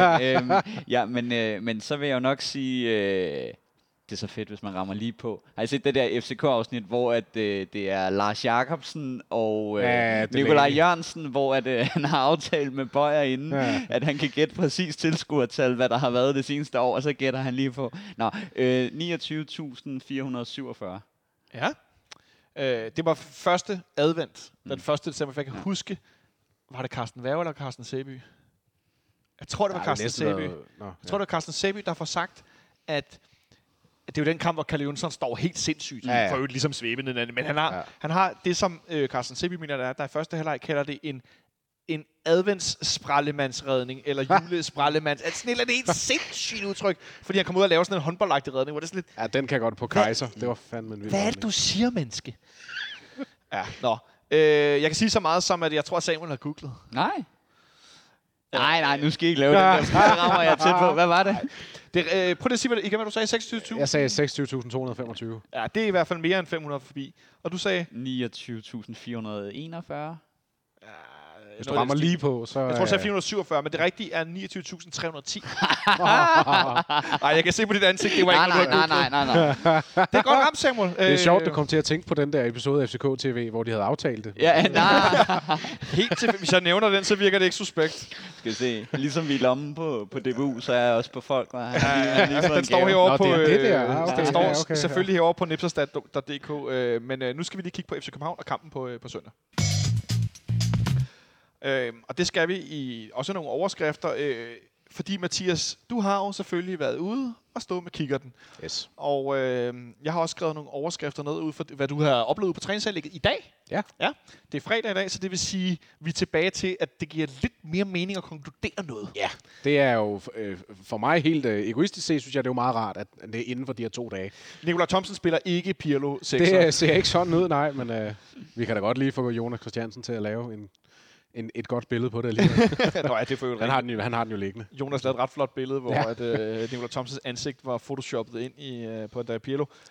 Jeg har noteret mig, at vi skal tale om noget presspil, du har set. Ja, altså, med, øh, jamen, som altid, så, så er der jo nogle, nogle forskellige øvelser. Først noget af det fysiske, det, det bruger jeg egentlig bare mest af tiden på at kigge på, hvem, hvem der eventuelt ikke er til stede, og det er til trommevirvel, bummelum, alles, alles overraskelse. Kun Andreas Bjelland, der ikke var til stede i dag. Og Samuel trimler ned af stolen i chok. Ja. Wow. Øh, ja, det var jo... Ja. Og igen, det kan være, han er inde i, i fyslokalet. Men øh, Hvad er der flyttet ind? ja, ja. Altså, jeg tror, jeg tror FCK, øh, eller sådan bestyrelsen deroppe, eller vores øh, økonomidirektør, han må se Bjelland lidt ligesom den der ven, der, der nasser på ens Netflix-abonnement, ikke? Altså, han sidder her bare, og øh, han sidder kun derhjemme, og man ser ham ikke. Men man, man kan bare se, at der er en eller anden, der casher ind hver måned, ikke? Altså, hvis, hvis nu det var sådan, at han var der og trænet, og så bare ikke spillede, eller var på bænken. ja, jeg bare blev vurderet Ja, ja, ja. ja. men, men, men når jeg, bare, jeg Ja, hører fra dig, og jeg hører fra andre, altså, han er der ikke. Nej, nej. Og det kan da godt være, at han har en skade, hvis jeg ikke hører noget om på grund af, undskyld mig, fucking GDPR. Det er, hvad det er, Ja, men ja. det virker bare. Jamen, altså, jeg tror, Det de virker sidder, mærkeligt. jeg tror, de sidder, og bladrer i sådan nogle Finn Holger, Finn Bjelland bøger, ikke? Hvor man kan se, hvor han har gemt sig henne. Der har du lige en... Øh, den er givet videre til Martin Ja, Nørn ja, man kan Fyldte Op, ikke? photoshoppe øh, Bjellands ansigt ind i sådan en Finn Holger-bog. Og det er jo ikke, fordi vi skal bare sidde og sværte Andreas spilleren til. Det er jo Nej, ikke det, det handler om, men det handler om, at vi har en meget erfaren spiller, som får en masse i løn, som skulle være anførergruppe, alt muligt. Han var det en periode, nu er han bare væk. Ja, og det er jo ikke fordi, at, øh, at vi så hører om det er fordi, han er ude med et brækket ben Nej. eller sådan noget. Det er sådan noget, ligesom Ragnar også lidt havde, da han var her ja. I sidste omgang. Sådan, så er han lige pludselig øh, på banen, øh, men så er der en, der kommer til at træde ham over foden, ikke? Eller så sker der et eller andet, men, men han har jo... Ja, hvornår har han sidst været i truppen? Horsens ude, Horsens ude. mener jeg. Der spillede han fra start Ja, der var han, pludselig. ja, han har været med i truppen siden. Det må han have været. Men, men det sidste, han spillede, det var Horsens ude. Ja. Ja. Det, vil det var altså allerede 7. februar. Eller sådan, ikke? Det var mens at banen i Horsens lignede noget, der lige blevet gravet ja. op i en øh, koloni herude på Amager. Nå, ja. Bjelland Ja. var der ikke. Ja. Presspil. Yes. Øh, man kan sige, der var ligesom tre øvelser. Øh, og, og, og gennemgående i de tre, så er presspillet offensivt og defensivt. Så kan vi sige det. Øh, en stor del af øvelsen, det gik på vores offensive presspil. Det vil sige, at der blev lavet to hold, A og B-hold. Øh, A-holdet var os, B-holdet var modstanderen. Og det var så simuleret i en Brøndby-taktik. Forstået på den måde, jeg taler som det sidste omkring øh, Nordsjælland, at den er så stillet op i en Brøndby-taktik, øh, altså med tre forsvarsspillere, to wingbacks, øh, og så øh, Darami rykket ind på midten for at simulere Lindstrøm, tænker jeg. Altså man har ligesom gjort, hvad man nu kan med egne spillere for at simulere modstanderen bedst muligt. Øhm, og der var det bare, og det var, det var et meget højt pres, vi gik ind med. Et meget, meget højt pres. Altså det var, det var øh, de tre forreste, øh, så er lige en cliffhanger til senere. Uh. Øh, uh. Jeg sidder på var- kanten af stolen. Men det var, altså, det var, det var hele holdet langt, langt fremme på banen. Og det var på fuld bane, skal lige sige. Nogle gange så er det jo på halv bane og kvart bane osv. Men det var på fuld bane, som ligesom fik en, en skala og kunne se det på ud fra, fra mine amatørøjne. Og det var helt, helt op. Altså, når de spillede den ud fra, fra øh, ja, deres fase 1, er det jo så ud fra målmanden. Ja, det er altså... Det er farligt med øh, Hedlund og Ure op i den anden ende. Ja, ja. Eller, eller bare være, være en af dem, der siger, et, så er du på B-holdet, men vi vil gerne lige have dig til at simulere Brøndby-taktikken også, ikke? Oh, ja. Ja, ja, det, det tror jeg nok. ja, den er... Og så lige sætte Camille på det hold. Ja, ikke? Ja. og for øvrigt, julegratialet er strøget. Og... Ej, jeg vil sige, at det, det er nu meget normalt, uh, som, ud fra mine observationer, at, at man gør det på den måde. Det giver også god mening, at, at selvfølgelig skal man træne ud fra at spille over for en 3-5-2, øh, og ikke over for en 4-4-2, fordi nej. ellers så giver det jo ikke mening, det du træner, firkantet set. Så det var, Noget øh, højt presspil. det var meget højt presspil. Meget, meget højt, og meget intensivt presspil. Altså, det var øh, mere, end det plejer at være, når jeg ser det. Igen, jeg ser det en gang om ugen, så jeg ser ikke det hele og alt det der. Men, men det var meget højt og meget intenst. Ja, og det kan man vel sige, at det var jo egentlig også den måde, det lidt blev gjort mod Nordsjælland. Præcis. Øh, hvor at vi normalt stiller sig ned i sådan noget, de får lov til at spille, og så i den klassiske 4-4-2, så, øh, så går man op, det gjorde vi i gamle dage, øh, og det ved jeg kun fordi, at jeg er blevet indoktrineret i at lære den, men øh, Cornelius var meget, meget god til det med, at når man så har valgt side, når de spiller bolden rundt ikke, i bagkæden med de fire... Hvad, forklar valgt side. Jamen, det kommer lige om lidt. Så når de spiller bolden rundt i bagkæden, så har man på forhånd aftalt, øh, hvilken enten midtstopper eller hvilken bak, man gerne vil have, der får bolden. Okay. Og det man så gør, det er, at øh, angriberne splitter op, så man går egentlig over i at spille 4-4-1-1. Mm. Ja. Og det er den så, den, den, den forreste angriber lukker af, så man ikke kan spille keeper øh, eller den anden midt øh, forsvarsspiller, og den anden lukker så af inden centralt, sådan så sekseren ikke kan komme ned og modtage den. Så man ligesom har lukket af og isoleret, at bakken står alene med bolden, og så har man ligesom to muligheder, slå den lang, eller prøve at spille den ind i risikozonen i midten. Mm. Og det er jo egentlig det samme, de prøver på i Nordsjælland, ved at lade dem spille lidt, og så siger de, så er det nogle gange, det ikke fungerer. Ja, ja, men man prøver. Men, men at nu trækker man frem, og så har man ligesom fundet ud af, hvilken bak er dårligst med bolden, og så lukke af. Og så er det jo nemlig det der med, at så skulle Jens Dage, Sækker, etc. ligge inden omkring dem. Det er rigtig god taktik. Mod Nordsjælland kan være svært, fordi de er meget, meget teknisk gode. Ja, de er fandme gode til at spille sig ud igen. Brøndby er det så lidt noget andet, fordi de er ikke på samme måde lige så teknisk stærke, og heller ikke lige så hurtige og kan vende på en mand, som eksempel Falk kan, eller deres kofod kan, og så videre. Det vil sige, at så kan man meget, meget hurtigt trække tingene ud, så det egentlig ja. ender med at blive rent tekniske færdigheder, og der må man antage, at over tid i en kamp, så vil man vinde størstedelen af de bolde, der kommer. Det var vel også det, vi så sidst ude på Brøndby Stadion, hvor det lykkedes dem en gang at spille den igennem, hvor Ure kom med en friløber, Sanka ja. Undervurderede den lidt. Ja. Eller, eller blev lidt overløbet, lidt, som for øvrigt øh, Kamaldin gjorde, øh, og Ure afsluttede så dårligt ud øh, forbi til sin egen højre side. Ja. Men at ellers vi for eksempel første halvleg derude, fik netop holdt dem med det her høje pres. Mm. Det var vel det, vi så sidst. Ja. ja, præcis. Det var nemlig det. Altså, og, og faktisk i begge de kampe, vi spillede derude, også den, vi taber, måske Ja. ja. mest af alt den, vi taber faktisk, der lykkes vi jo rigtig, rigtig godt med det her høje pres. Vedvarende, og, og det er jo det er jo en af de her øh, øh, pa- hvad kan man sige, øh, berømte personlige fejl på, jeg nævnte det før med, med Hedlund, der lige snapper den fra Bartolæk, og så ned og så scorer. Altså det er jo ikke gennemspillet. Det er, det er den, det er, der lykkes de med det, de er gode til. Men vi forhindrer dem så meget som overhovedet muligt ved at presse dem højt. Ja. Det, det, de er rigtig gode til, det er, at vi, vi står og spiller den rundt, og så kan de snuppe den og kontre. ja. Så det var noget presspil, både offensivt og defensivt. Så har jeg Ja. skrevet afspil fase 1. Ja, altså fordi så kan man sige, så gjorde man jo så det, at så vendte man den også om, forstået på den måde, og så var det så hold A, der skulle spille den ud bagfra, og så skulle spille den ud af Brøndbys simulerede pres. Altså, altså ud af vores egen forsvarszone. ud af vores egen forsvarszone. Så i stedet hvor før skulle hold A værende os, lad, og nu siger jeg bare FCK og Brøndby, måske nemmere at forstå, så først så skulle FCK presse højt på Brøndby, nu skulle FCK spille ud bagfra fra et Brøndby-pres. Fra et simuleret Brøndby-pres, ud Ja. fra deres taktik.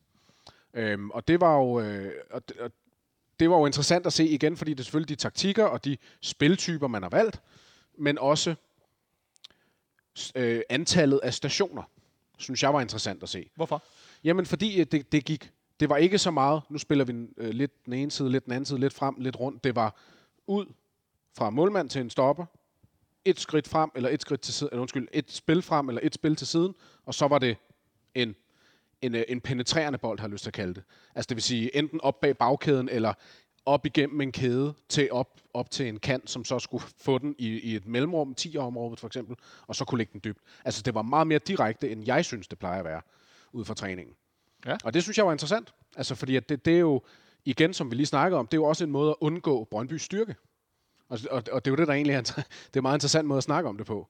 At vi spiller, vi skal selvfølgelig spille for vores egen styrke, men vi skal også spille ud fra at undgå det, Brøndby er rigtig gode til. Fordi i og med, at de er rigtig gode til noget, men det er også det, de er rigtig gode til. Og så er der mange andre ting, de er ikke særlig gode eller middel til. Så det, de er rigtig gode til, det skal vi jo selvfølgelig prøve at omgå. Så, Ja, vidt, så vidt vi nu kan. Både defensivt og offensivt. Spille den dårlige. Hvad, hvad Ja, siger du præcis. til et mere direkte afspil i fase 1 i forhold til netop det her høje 3-5-2-pres, som Brøndby øh, laver? Jamen, altså, det, øh, det der jo ligesom er problemet med de ting, man, man træner på banen, det er jo, at, at i vores hoveder giver det jo mening, mm. men, men problemet er bare, at om man så kan eksekvere det. Fordi man sætter sig jo, og det er jo måske mere brugt nu, fordi at vi står så dårligt defensivt, det er bare, at jo flere ting, der bliver påduttet, jo, flere, øh, jo mere øger man den risiko. Og det bliver jo sådan lidt, at, øh, sådan lidt mere sådan økonomisk term, altså øh, risiko kontra afkast, mm. øh, man kan få ud af det. Og, og der, øh, der står vi bare i en position, hvor at, at vi allerede har, når vi går ind til en kamp, øh, en stor risiko for i hvert fald at lukke mange mål ind. Så det er det med, at når man så lige pludselig går over og prøver at spille spil, eller kan man sige, prøve at counter folks svagheder, Ja, ja. så øger man også sin egen risiko, fordi man Det ligesom man. ikke spiller i det man, det, det, man kan, og det, man plejer, og det, vi har styr på, som vi så heller ikke har. Og det, det er jo det, der lidt gør, at man er, uha, at går det, så tror jeg godt, vi kan rive dem over 5-0, men går det ikke, så øh, er det også bare sådan, jamen, så ender den ikke 0-0 jo. Men svarer du ikke selv lige på det ved at sige netop, at undervejs, at det går jo ikke så godt med noget af det, så nu må man prøve netop at spille mm. den dårligt på det, de er gode til.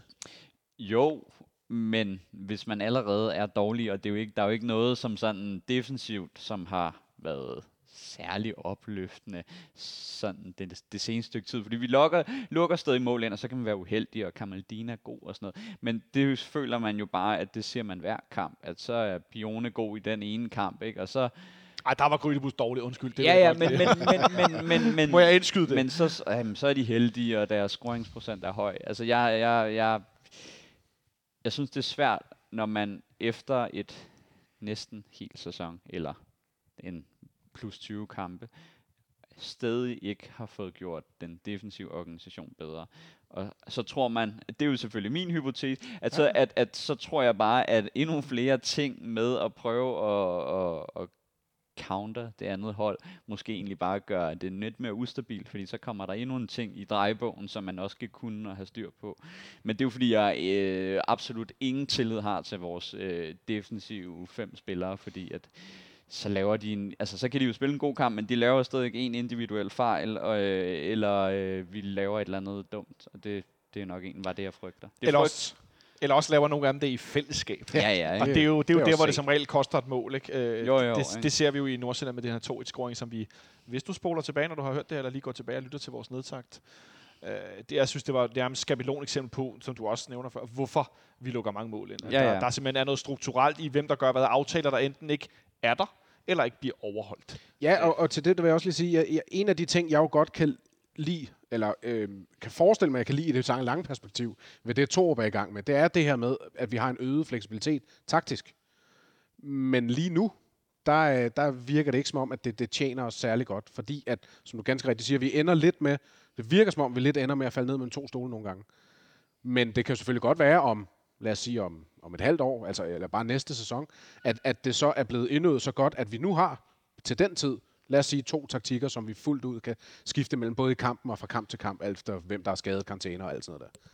Ja, og det er jo nok egentlig bare, jeg tror, grunden til, at man har det sådan her, det er bare den der progression i, at man øh, kontinuerligt hæver niveauet og står stærkere, og man kan ligesom se, at nu er der enten øh, skabt en sprudlende offensiv, som laver kreativ mål, eller en det, en midtbane, der både er øh, defensiv og offensiv, eller en solid defensiv, som er sådan den klassiske, det var det Ståle lavede hver eneste gang han startede, så gik han back to basis og stabiliserede defensiven, og så kommer resten ligesom løbende. Her der er man jo bare sådan, den måde, vi kunne slå Brøndby på nu, vil være den samme måde, jeg vil se os kunne slå Brøndby, da han startede. Altså at, øh, når man, så banker vi en masse mål ind, og det skal nok gå godt. Der er ligesom ikke noget, hvor jeg tænker, det her er helt nyt.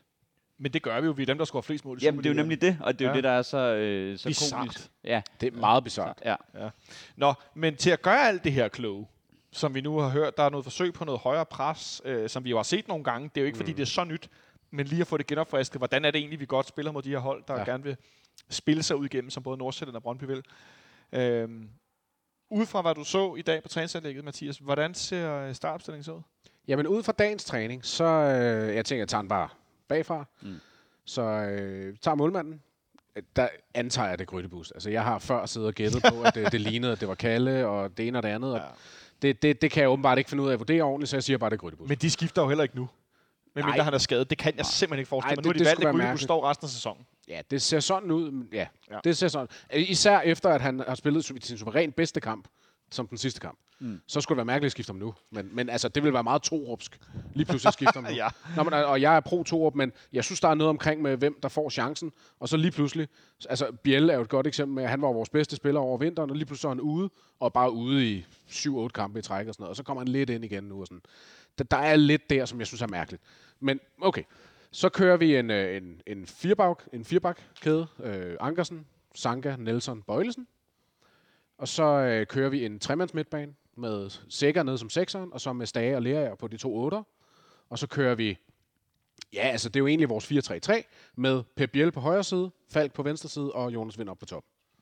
Ja. Ud fra træningen i dag. Det lyder som noget, jeg så i, øhm, i, øh, i det lyder kamp. meget som noget, man så i forår farve, ja. Ja. Hvad, hvad, hvad siger du umiddelbart? Du markerede for Samuel. Øh, du, kan, du kan tage det med også i forbindelse med, at nogen Ja, starter det ind, er, ikke jo, starter det, er, jo- ind. det er jo nok bare det der med at starte inden og starte ude, øh, og der kan jo nemlig også komme noget ting nu øh, aflagt af måske lige efter den her kamp med noget EM, afhængig af hvem der står. Jeg kunne måske godt finde på, at hvis man vil have kaldet til det EM, så, øh, så skulle man måske give ham nogle kampe, fordi det er jo penge i kassen, jo flere spillere der kommer med, fordi der får man jo sådan nogle... Tror du ikke, han er ret sikker som den af de tre målmænd for Sverige?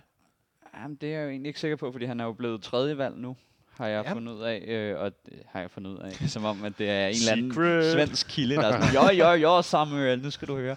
Men, Åh, øh, Samuel. ja, ja. Men, øh, men, øh, men det kunne godt være, at der var noget, der spiller ind der, eller at man måske, øh, hvis man har vundet Derby, at Ja, ja, Bøjle skal skåles, eller et eller andet, eller der er noget med vind. Øh, Ja. You name it. Eller Nielsen med U21, der også... Der tror jeg nok, han spiller Ja, uanset han hvad. spiller jo Ej, han er anfører, han er nok ret Ja. sikker. Men, øh, men, men, men apropos det, der er, at det er jo, at, øh, at man, har, øh, man har tekniske spillere øh, oppe øh, foran, og det betyder noget i sådan noget pressituation.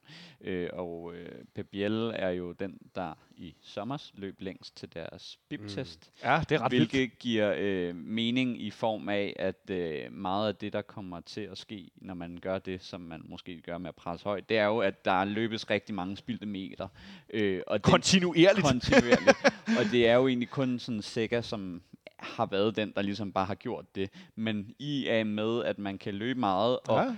At det med at lave presspil er ikke max-max øh, hastigheder, man løber på. Man løber egentlig bare for, og det er jo ikke fordi, man skal vinde bolden, det er fordi, man skal presse mod i og lave noget dårligt. Er det sådan noget lige over middeltempo? Ja, der er nemlig sådan noget med, hvad man løber. Og det er også den måde, du lidt løber i en bip-test på. Det er, at det ikke er sprint. Det er nemlig lange løb, hvor du løber i forholdsvis høj hastighed. Så derfor giver det mening at bringe ham, og at man så kan gøre det, tænker jeg kunne være, at man kunne øh, se, hvis vi havde eksempel øh, standard øh, situationer, hvor vi skal sparke bolden op, at så kunne Falk rykke ind, og så vil man rykke Stage ud, sådan så man ligesom vil sparke efter ham, fordi når Vind ligger med... Øh, med øh, Hermansson og, øh, og Maxø, så er det ikke fordi, at det er sådan noget øh, corner, at han vinder øh, 9 ud af 10. Så der vil man nemlig gøre klogt på at sætte Stage ud, som så vil ligesom øh, tage det der midtbane bak øh, wingback øh, duel, hvor at så er det altså så er det Jung, og så er det altså mere noget, hvor at øh, at øh, man kan få det over på vores forsvar. Ja, måske Peter Bjur, eller øh, hvem der nu spiller i den, i den Ja. anden side. Det kan være Mensa, eller det er nok Mensa. Jeg siger ikke, det er Andreas Bros, det tror jeg simpelthen ikke på. Medmindre Mensa, han er skadet. Nej. Vi skal lige høre Mathias om noget andet. Øh, Victor Fischer var ikke med i farven, fordi han var småskadet. Hvordan så det ud med ham på træningsbanen? Han, øh, altså, han trænede fuldt med, for mine øjne. Så der var ikke, øh, ikke noget at bemærke der. Øh, det var bare lige en, en, lille, en lille sidebemærkning. Det lyder som om, det er meget tæt på den samme startopstilling, som vi så i, øh, som vi så op i farven. Og ud fra den, Ja. der har vi plukket øh, rundens profil. Altså Gåsen finder Alman, Officerslønninger, Papagiannopoulos, Papagiannopoulos, Papagiannopoulos. Det er som sagt stadigvæk ikke vores svenske græske ven, der er rundens profil. Men nej, derimod er det en, som vi også øh, havde, og det vil nogen af jer måske synes er kedeligt. Øh, men jeg synes, det er værd at have ham som rundens profil alligevel øh, igen, som vi også havde i tirsdags. Det er nemlig Jens Dage. Øh, fordi han er i så forrygende form, som han er. Samuel øh, fik lige nævnt en masse årsager til, at vi har ham som rundens profil. Og det synes jeg bare egentlig, vi skal tale videre om. Når du ser Jens Dage på træningsbanen i dag, Mathias, hvad er det så for en oplevelse, du står tilbage med? Jo, men øh, altså, han, han, han, han, er jo, han er jo en, en vigtig del af, af for eksempel det pres, vi snakker om før. Han er jo en maskine. øh, altså, det er han jo virkelig. Øh, sammen med er i øvrigt. Og vi har jo, I den opstilling har vi jo faktisk mange maskiner, som vi lige var inde på. Øhm, og, og, ja, og grunden til, at, at, at vi snakkede om, at han, en af grunden til, at vi snakkede om, at han kunne være det, det er jo fordi, at han har vist sig målfejl på det seneste, det, det giver sig selv, men netop fordi vi lader til at spille med de her to øh, tekniske spillende kanter, og så kun Jonas Vind som den eneste til boksen, så, så skal vi jo have nogen andre ind i feltet.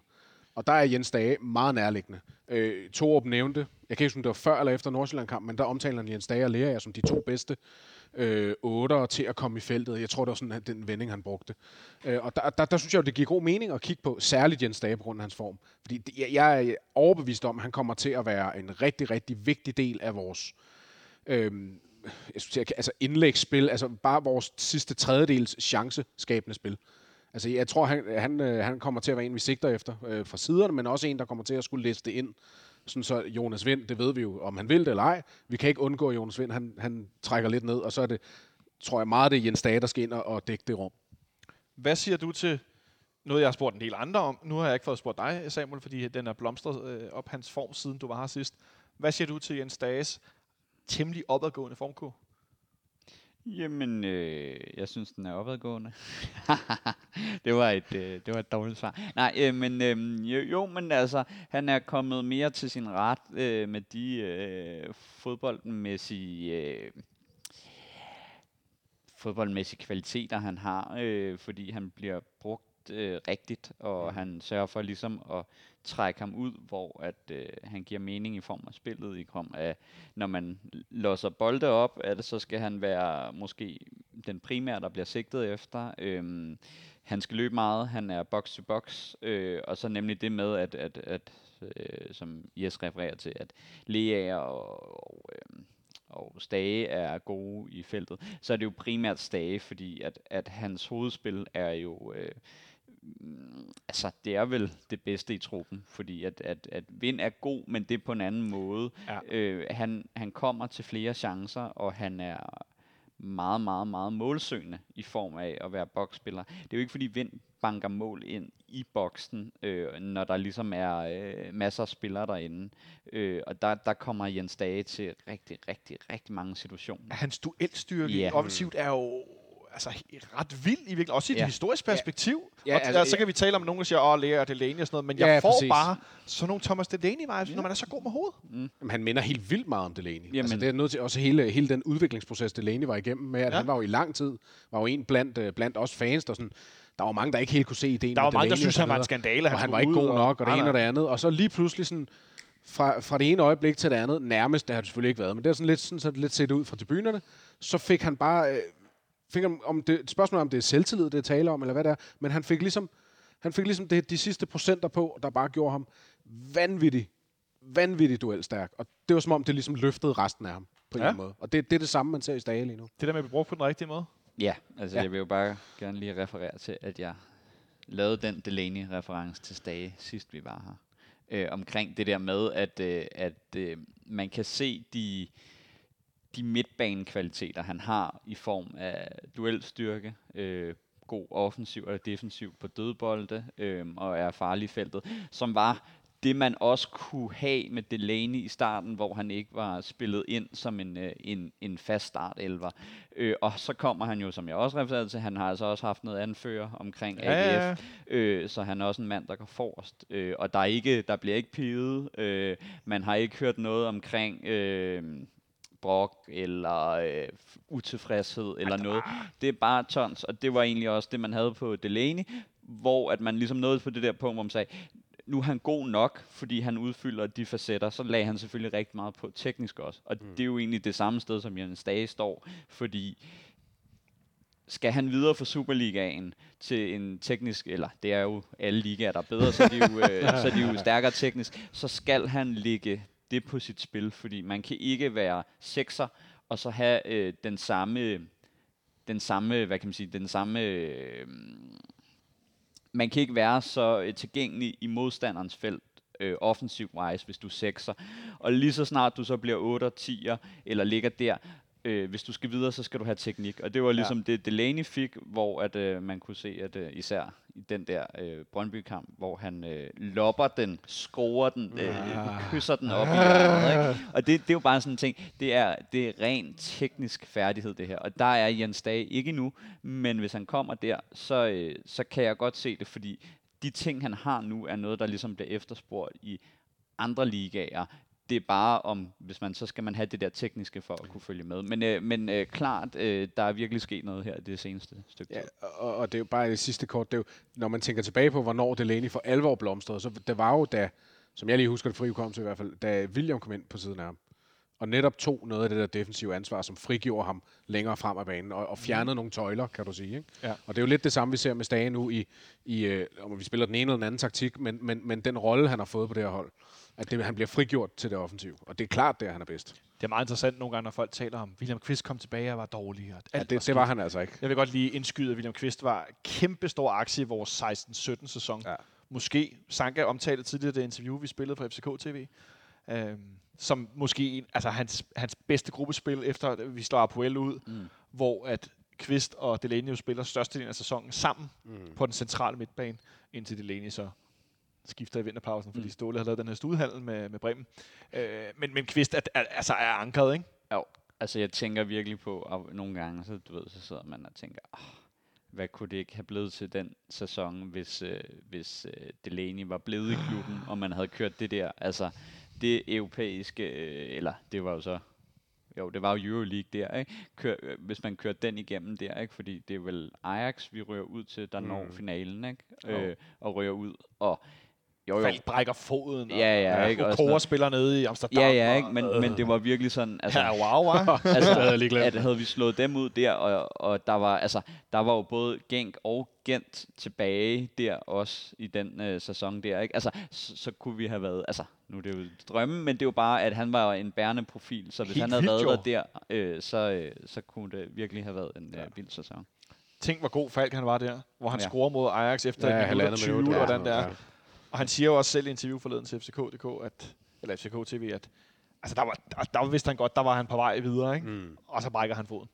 Ja. Ah, det var godt nok op ad bakke. Nå, et, øh, et ciffertip skal vi have på den her afsindigt vigtige derbykamp på søndag. Jeg kan godt afsløre, hvis nogen var i tvivl. Jeg er ret nervøs. Mathias? Jamen, jeg tror, vi ender i sådan en kamp, hvor begge hold bliver... Og øh, Stanbury, han vil have mig nu, men begge hold bliver bange for at tabe. eller Ja. bange for at vinde, det som man ser på det, så tror jeg, den bliver 1-1. Synes du så, vi godt kan leve med det bagefter? Øh, ja, fordi så bliver Brøndby ikke mester. Så ja. Tager sæt i hang. Samuel? 4-3 til os. Fuld roulade. hvordan Martin sidder og tænker, den skal jeg toppe. Martin sidder også sat 5-0. Det vil Martin, Martin ville have sagt 5. 4-3, kan jeg godt se. Øh, men 4-3, altså øh, to øh, åbne badehoteller bag til. Ja, fordi at jeg tror, at, øh, at Yes har sagt til spillerne, at det, det handler om, det er øh, at vinde. Ja. Og, og, og det er, det er ligesom det, er sådan det sidste, vi har, fordi jeg tror ikke, de snakker om, vi kan blive to Nej, eller nej, sådan nej, nej. noget. Den handler om, at vi skal vinde, fordi at vi skal sikre den tredje plads, og så skal vi slå vores rivaler. Og så tror jeg lidt, at så ender man med at gå på kompromis med de andre ting, fordi at han ved også godt, at altså, hos fans-wise, der, der tror jeg, at der kommer et ekstra søm i den kiste, hvis vi taber til Brøndby. Og fordi at fans vil føle, at det vil være sådan noget ubærligt, og det er hans skyld, og det kan man jo så sige, hvor, hvor stor en del har han det. Det handler jo egentlig om holdet, fordi jeg tror ikke, en træner er lige så vigtig, men det er en helt anden snak. Derfor tror jeg, for ham handler det om, han ved godt, at vi lukker nok mål ind, og det ved han. Så derfor siger han, vi skal satse offensivt, apropos presset, fordi scorer de tre, så skal vi nok score fem, hvis det er. Fordi vi alligevel er dem, der har scoret flest mål. Så det Ja. ja. er, det, jeg tror, det er der, der bliver lagt vægten. Derfor tror jeg så også, at han er afklaret med, at med de hurtige spillere, de har, at så må vi også give noget bag i. Og så, ja. Den gamle Real Madrid-taktik under Vicente Del Bosque med Galacticos, med de der spillere, der kun kunne angribe og drible mm. og spille godt sammen. Ja, ja, så må Helgeta og Jero, de må tage ned bagved. Det kan så være Sanka og Nielsen, og så øh, må vi ellers bare køre på, ikke? Jo. Martin, du vil godt have sagt 4-3. Du ser skide sur ud nu. Øh, så s- du skal sige det højt. 5-3. Så er den også toppet. I er jo sindssygt, man. Man skulle tro, det var ishockey, vi sad og øh, Jamen, jeg håber, I på. får ret. Altså, jeg håber da helt vildt meget, Så skal jeg bare lige høre først dig, Samuel. Hvis vi vinder 4-3, siger du, mm. står den så 3-3 og så 4-3, eller hvor er vi henne? Nej, nej, overhovedet ikke. Øh, det, her- det, Nej, nej. Nej, overhovedet ikke. Hvor er vi så henne? Bagud 3-0, 4 Ej, nej, nej, nej, nej, nej, ej, nej, så- så tuder. Nej, nej, øh, det, det, bliver jo, det bliver jo bare sådan her, at... Øh, Det bliver jo bare sådan her, jeg- okay, jeg, jeg, på har, jeg har læst den i... Det bliver det AGF om igen. Ja, ja. Det bliver jo bare sådan her, at, øh, at, øh, at vi kommer foran, og Brøndby skal jagte, og hver eneste gang vi ligesom så får et øh, udlignende mål, så er det ligesom dem, der er en gang bagud. Så jeg kunne godt se, at det er, det er os, der er foran 4-2. Brøndby jagter 4-3. Man sidder der, får lidt angst, sved i håndflader, Lidt. si- siger, uha, hvad skal man, hvad skal der ske? Øh, Drik 1000 fadøl på ja, et sekund, Uha. Oh, eventuelt. ja. Ja, jeg, jeg, ølbong under tribunen. jeg kan godt fortælle jer, at jeg skal have, som jeg refererede til, en del håndtasker. Øhm, det øh, for at dulme naverne. Men jeg tror, det bliver sådan lidt det der med, at, øh, at uanset hvad der sker, så, er der, øh, så når det første mål bliver scoret, så skal der bare satses offensivt for det andet hold. Og derfor tror jeg, det bliver sådan et øh, indianershow. Ja. Det er jo faktisk lige en interessant uh, lille ting. Midtjylland har jo spillet, når vores kamp Ja. starter. Så det kan have stor effekt på, Ja. hvordan Brøndby griber det an i hvert fald. Ja, det er jo selvfølgelig rigtigt, fordi man kan sige, ham, så vil jeg jo gerne gardere mig og så sige, hvis øh, Midtjylland har tabt, så... Øh, Nu stopper det der gætteshow Midtjylland, det er jo den sikreste tre point, du har set i mands minde. De der. spiller øh, hjemme eller ude mod Randers? Øh, hjemme mod Randers. Øh, Randers er stadig fulde, forestiller jeg mig. Og har desuden ikke slået Midtjylland i, jeg tror, det er 8 år eller sådan noget. Den tager vi lige om et sekund, den der... Øh, øh, Martin, er vi foran 5-0, eller hvad sker der det der 5-3? Ja, fem, vi er foran 5-0. Ja. Ej, det vil, ja, det vil jeg næsten hellere tabe, end at smide en 5 0 Ej, nej, nej. Ej, okay. Det var måske lige offensivt nok. Hvis det endelig skal være- Ikke, når du endelig står med en 5 0 Ja. vifter den foran dig. Den, ja, den, ja. ej. Altså, den, den, den dag, så er det ligesom, du ved, det er den der, men så har man udlignet, ikke? Altså, så, så, så kan man altid snakke om, ja, ja, så er der ægte og tilskuertal og økonomi og aktieselskab, men så har man ligesom udlignet den der, den sportslige ting omkring, du ved, nu er vi foran på pokaler er det eneste, de og har, det er mesterskab. den Ja, 5-0. nu har de den der 5 0 der, det, den skal ligesom bare enten counters, eller så overgås. 6 0 Ja, præcis. Ja. Så jeg siger, at vi vinder 3-2. Fordi vi lukker mål ind. Ja, og vi lukker mere end et mål ind, fordi vi kan ikke finde ud af andet med de spillere, der er nu. De ved det også godt selv, som I siger. Thor ved godt, at vi lukker mål ind. Så jeg siger, at vi vinder 3-2. Og jeg siger, at vi er bagud 2-1. Bum. Og så bliver det, altså det bliver rigtig ledt. Øh, og så bare lige til sidst. Randers, der vinder pokalen. Øh, jeg havde det fandme fedt med at se den her pokalfinale i går eftermiddags. Det var sjovt at se en pokalfinale på tv fra Aarhus med to hold, som jo, nu var Sønderjyske i pokalfinalen sidste år mm. for første gang i klubbens historie. Men det var to hold, det, det er tydeligt, de er ikke vant til at være i pokalfinalen. De er ikke vant til at spille de der store afgørende kampe. Mm. Men jeg lagde bare mærke til noget, som jeg har haft lidt som sådan en, en, øh, en kæphest imod den her opdeling af Superligaen i et mesterskabsspil og i et, øh, i et øh, nedrykningsspil, hvis vi kan kalde det det. Mm.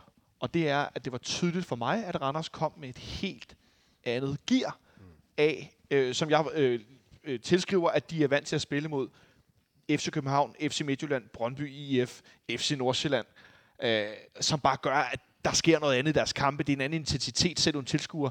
Der er bare bedre spillere. Du bliver matchet bedre, ergo du bliver bedre til at spille fodbold. Og Sønderjyske har været vant til at være... Og du slår de Midtjylland ud i semifinalen. Det er også en horribel indsats af Midtjylland i pokalsemifinalen i nummer to kamp. Men de har bare været vant til at spille nogle dårligere hold. Mm. Så det går langsommere, intensiteten er mindre, der bliver kriget mere for nogle hold, der er bange for at rykke ned. Og man skulle skabe mere kamp, så kommer de over mod Randers, og så okay, man kan så det er også svært at gardere sig mod en målmand, som tror, han er øh, beachvolley-spiller, og så skubber den ind i eget net efter øh, 1 minut og 20. Så er det altså også op ad bakke. Men fedt at se. Øh, og øh, ret mange, ret fulde Randers-folk øh, på tribunen, der jublede ja. i regnvejret. Er du ja, sindssygt nogle brænder der. på. Men, øh, men det er jo egentlig lidt trist, fordi det var, det var, det var jo egentlig den, vi skulle have haft den, øh, den plads, der kommer europæisk der. Fordi at øh, både Midtjylland og Brøndby ikke når langt nok, gør jo så, at Randers tager den plads, som er jo det er jo kvalrunden til Euroleague. Så rører man ud, så er det Conference League, og rører man, vinder man. Og med, med vores koefficient og sådan noget der, så havde vi jo været seedet. Og den var jo så gået til træeren, Ja. øh, som havde været os. Og man kan sige, det eneste øh, positive med, med, med, med den måde, øh, Brøndby nok slutter som toer på, det er jo, at de kommer ind øh, i noget, hvor de ligesom, de er jo ikke seedet på forhånd, så de rører altså De ryger ud. løbende ud, ikke? men de har jo bare mange chancer, ikke? fordi ja. så er der en CL, og så er der en EL, og så er der så en Conference League, de rører nedad. Ikke? Ja, hvis det bliver nummer to. Ikke? Ja, præcis. Øhm, men det var bare, det var lidt ærgerligt, fordi det var den, øh, hvad kan man sige, øh, gave, vi skulle have fået kunne af, at vi så var sluttet som i top 15, og den så første sæson, grund til, at der er den plads her, er jo fordi, at den første sæson med Conference League, der går vinderen fra Conference League, får jo en plads i Euroleague. Ja, ja, ja. Men fordi den ikke kan tildeles i år, mm. så er den så råd ned i pokalpladserne, sådan så vi har fået den her øh, mulighed. Øh, og det er jo, altså, Randers står til ja, et sted mellem 20 og 50 millioner afhængig af, Ja, om ja. de kommer det ene eller det andet sted hen. Mm. Øh, og vi skal altså, jeg tror vi har to kvalrunder, hvis vi ja. bliver tre. Hvor vi er seedet heldigvis. hvor vi seedet, men, men problemet er jo, at de hold, man kan ryge ind i der, er jo bare stadig stærke hold, fordi det bliver jo lige pludselig, det er jo det, der er problemet den her, og jeg må lige tage den her Ja, ja. Når der er kommet en ny, øh, der er jo kommet flere europæiske hold med, som kan kvalificere sig. Fordi der er ligesom, der er blevet gjort nogen, Euroleague er gjort lidt mindre, men der er kommet langt flere over i Conference League. Det betyder, at der selvfølgelig er flere pladser i, øh, i de europæiske turneringer til de gode hold fra skal vi sige, top 8 ligaerne. Men det betyder også, at de hold, der så kan komme med derfra, eksempel en, øh, en, et Premier League hold, eller øh, et fransk hold, eller så videre, mm. de kommer jo ind uden koefficient. Det vil sige, du kan trække nogle rigtig, rigtig modbydelige hold, som eksempel, man kan tage udgangspunkt i Malmø, de rører ud til Granada, som har jo et vanvittigt hold, men det gør de jo kun på grund af, at Granada er usidet. Og det er også lidt det, der er problemet, fordi vi har ligesom ikke en... Øh, en redningskrans eller en, en anden mulighed, hvis vi havde sluttet højere op, så kan vi ryge ud i tre turneringer for at ryge ud. Men her, der, der har man altså forhåbentlig to kampe, øh, ikke som en kamp som tidligere, men der er bare øh, det marken, det safety marken, den er altså bare meget lavere nu. Og med den opløftende note, nej, hvor er det dejligt, var, så øh, tror jeg, vi fik både talt om det ene og det andet, og det tredje og det fjerde forud for den her kamp på søndag. Ja, jeg har svedige håndflader, det er rigtigt øh, tænkt. Øh, jeg tror bare, jeg vil sige tak til dig, Martin, fordi du skruede på knapperne og kom med dagens vildeste bud på et Silvertips. Tak til dig, Mathias, fordi du var på træningsanlægget. Det var slet. Og tak til dig, Samuel, fordi du havde kigget i arkiverne, når det kom til ja, lidt af hvert. Så ramte vi også på den anden side af halvanden time. Men det er også sjældent, vi spiller øh, mod Brøndby i tredje sidste runde, hvor det er så hammerende afgørende, at vi slår de søm i den blågule motorvejskiste, så de kan blive sendt hjem med yderlag fra parken. Jeg glæder mig til at se en masse af jer medfans på søndag i Fælleparken. Nogle øh, mødes i Nyhavn, der har sektion 12 noget øh, afstands udendørs øh, møde, mødested. Øh, ja, man kan godt stå med afstand udendørs, også selvom man drikker fadøl. Det kan man godt. Man kan godt øh, bruge hjernen bare en lille smule. Øh, så jeg håber ikke, det bliver for dårligt vejr. Og så øh, tror jeg, det bliver rigtig fedt. Der kommer der mere plads ind i parken, det talte vi også om sidst. Og hvis det ikke bliver for koldt, så øh, tag noget hvidt på. Lad os lave parken så vidt, som vi overhovedet kan. Øh, også hvis du skal lide et juletræ med en, øh, en trøje ud over en jakke. Det er så flot, når folk gør det mindre, end jeg elsker det. Mm. Så øh, med de ord vil jeg bare sige tak for den her gang. Vi lyttes ved i starten næste uge. Jeg håber, det bliver med rigtig meget positivt sind, at vi øh, laver nedtagt. Ha' det godt.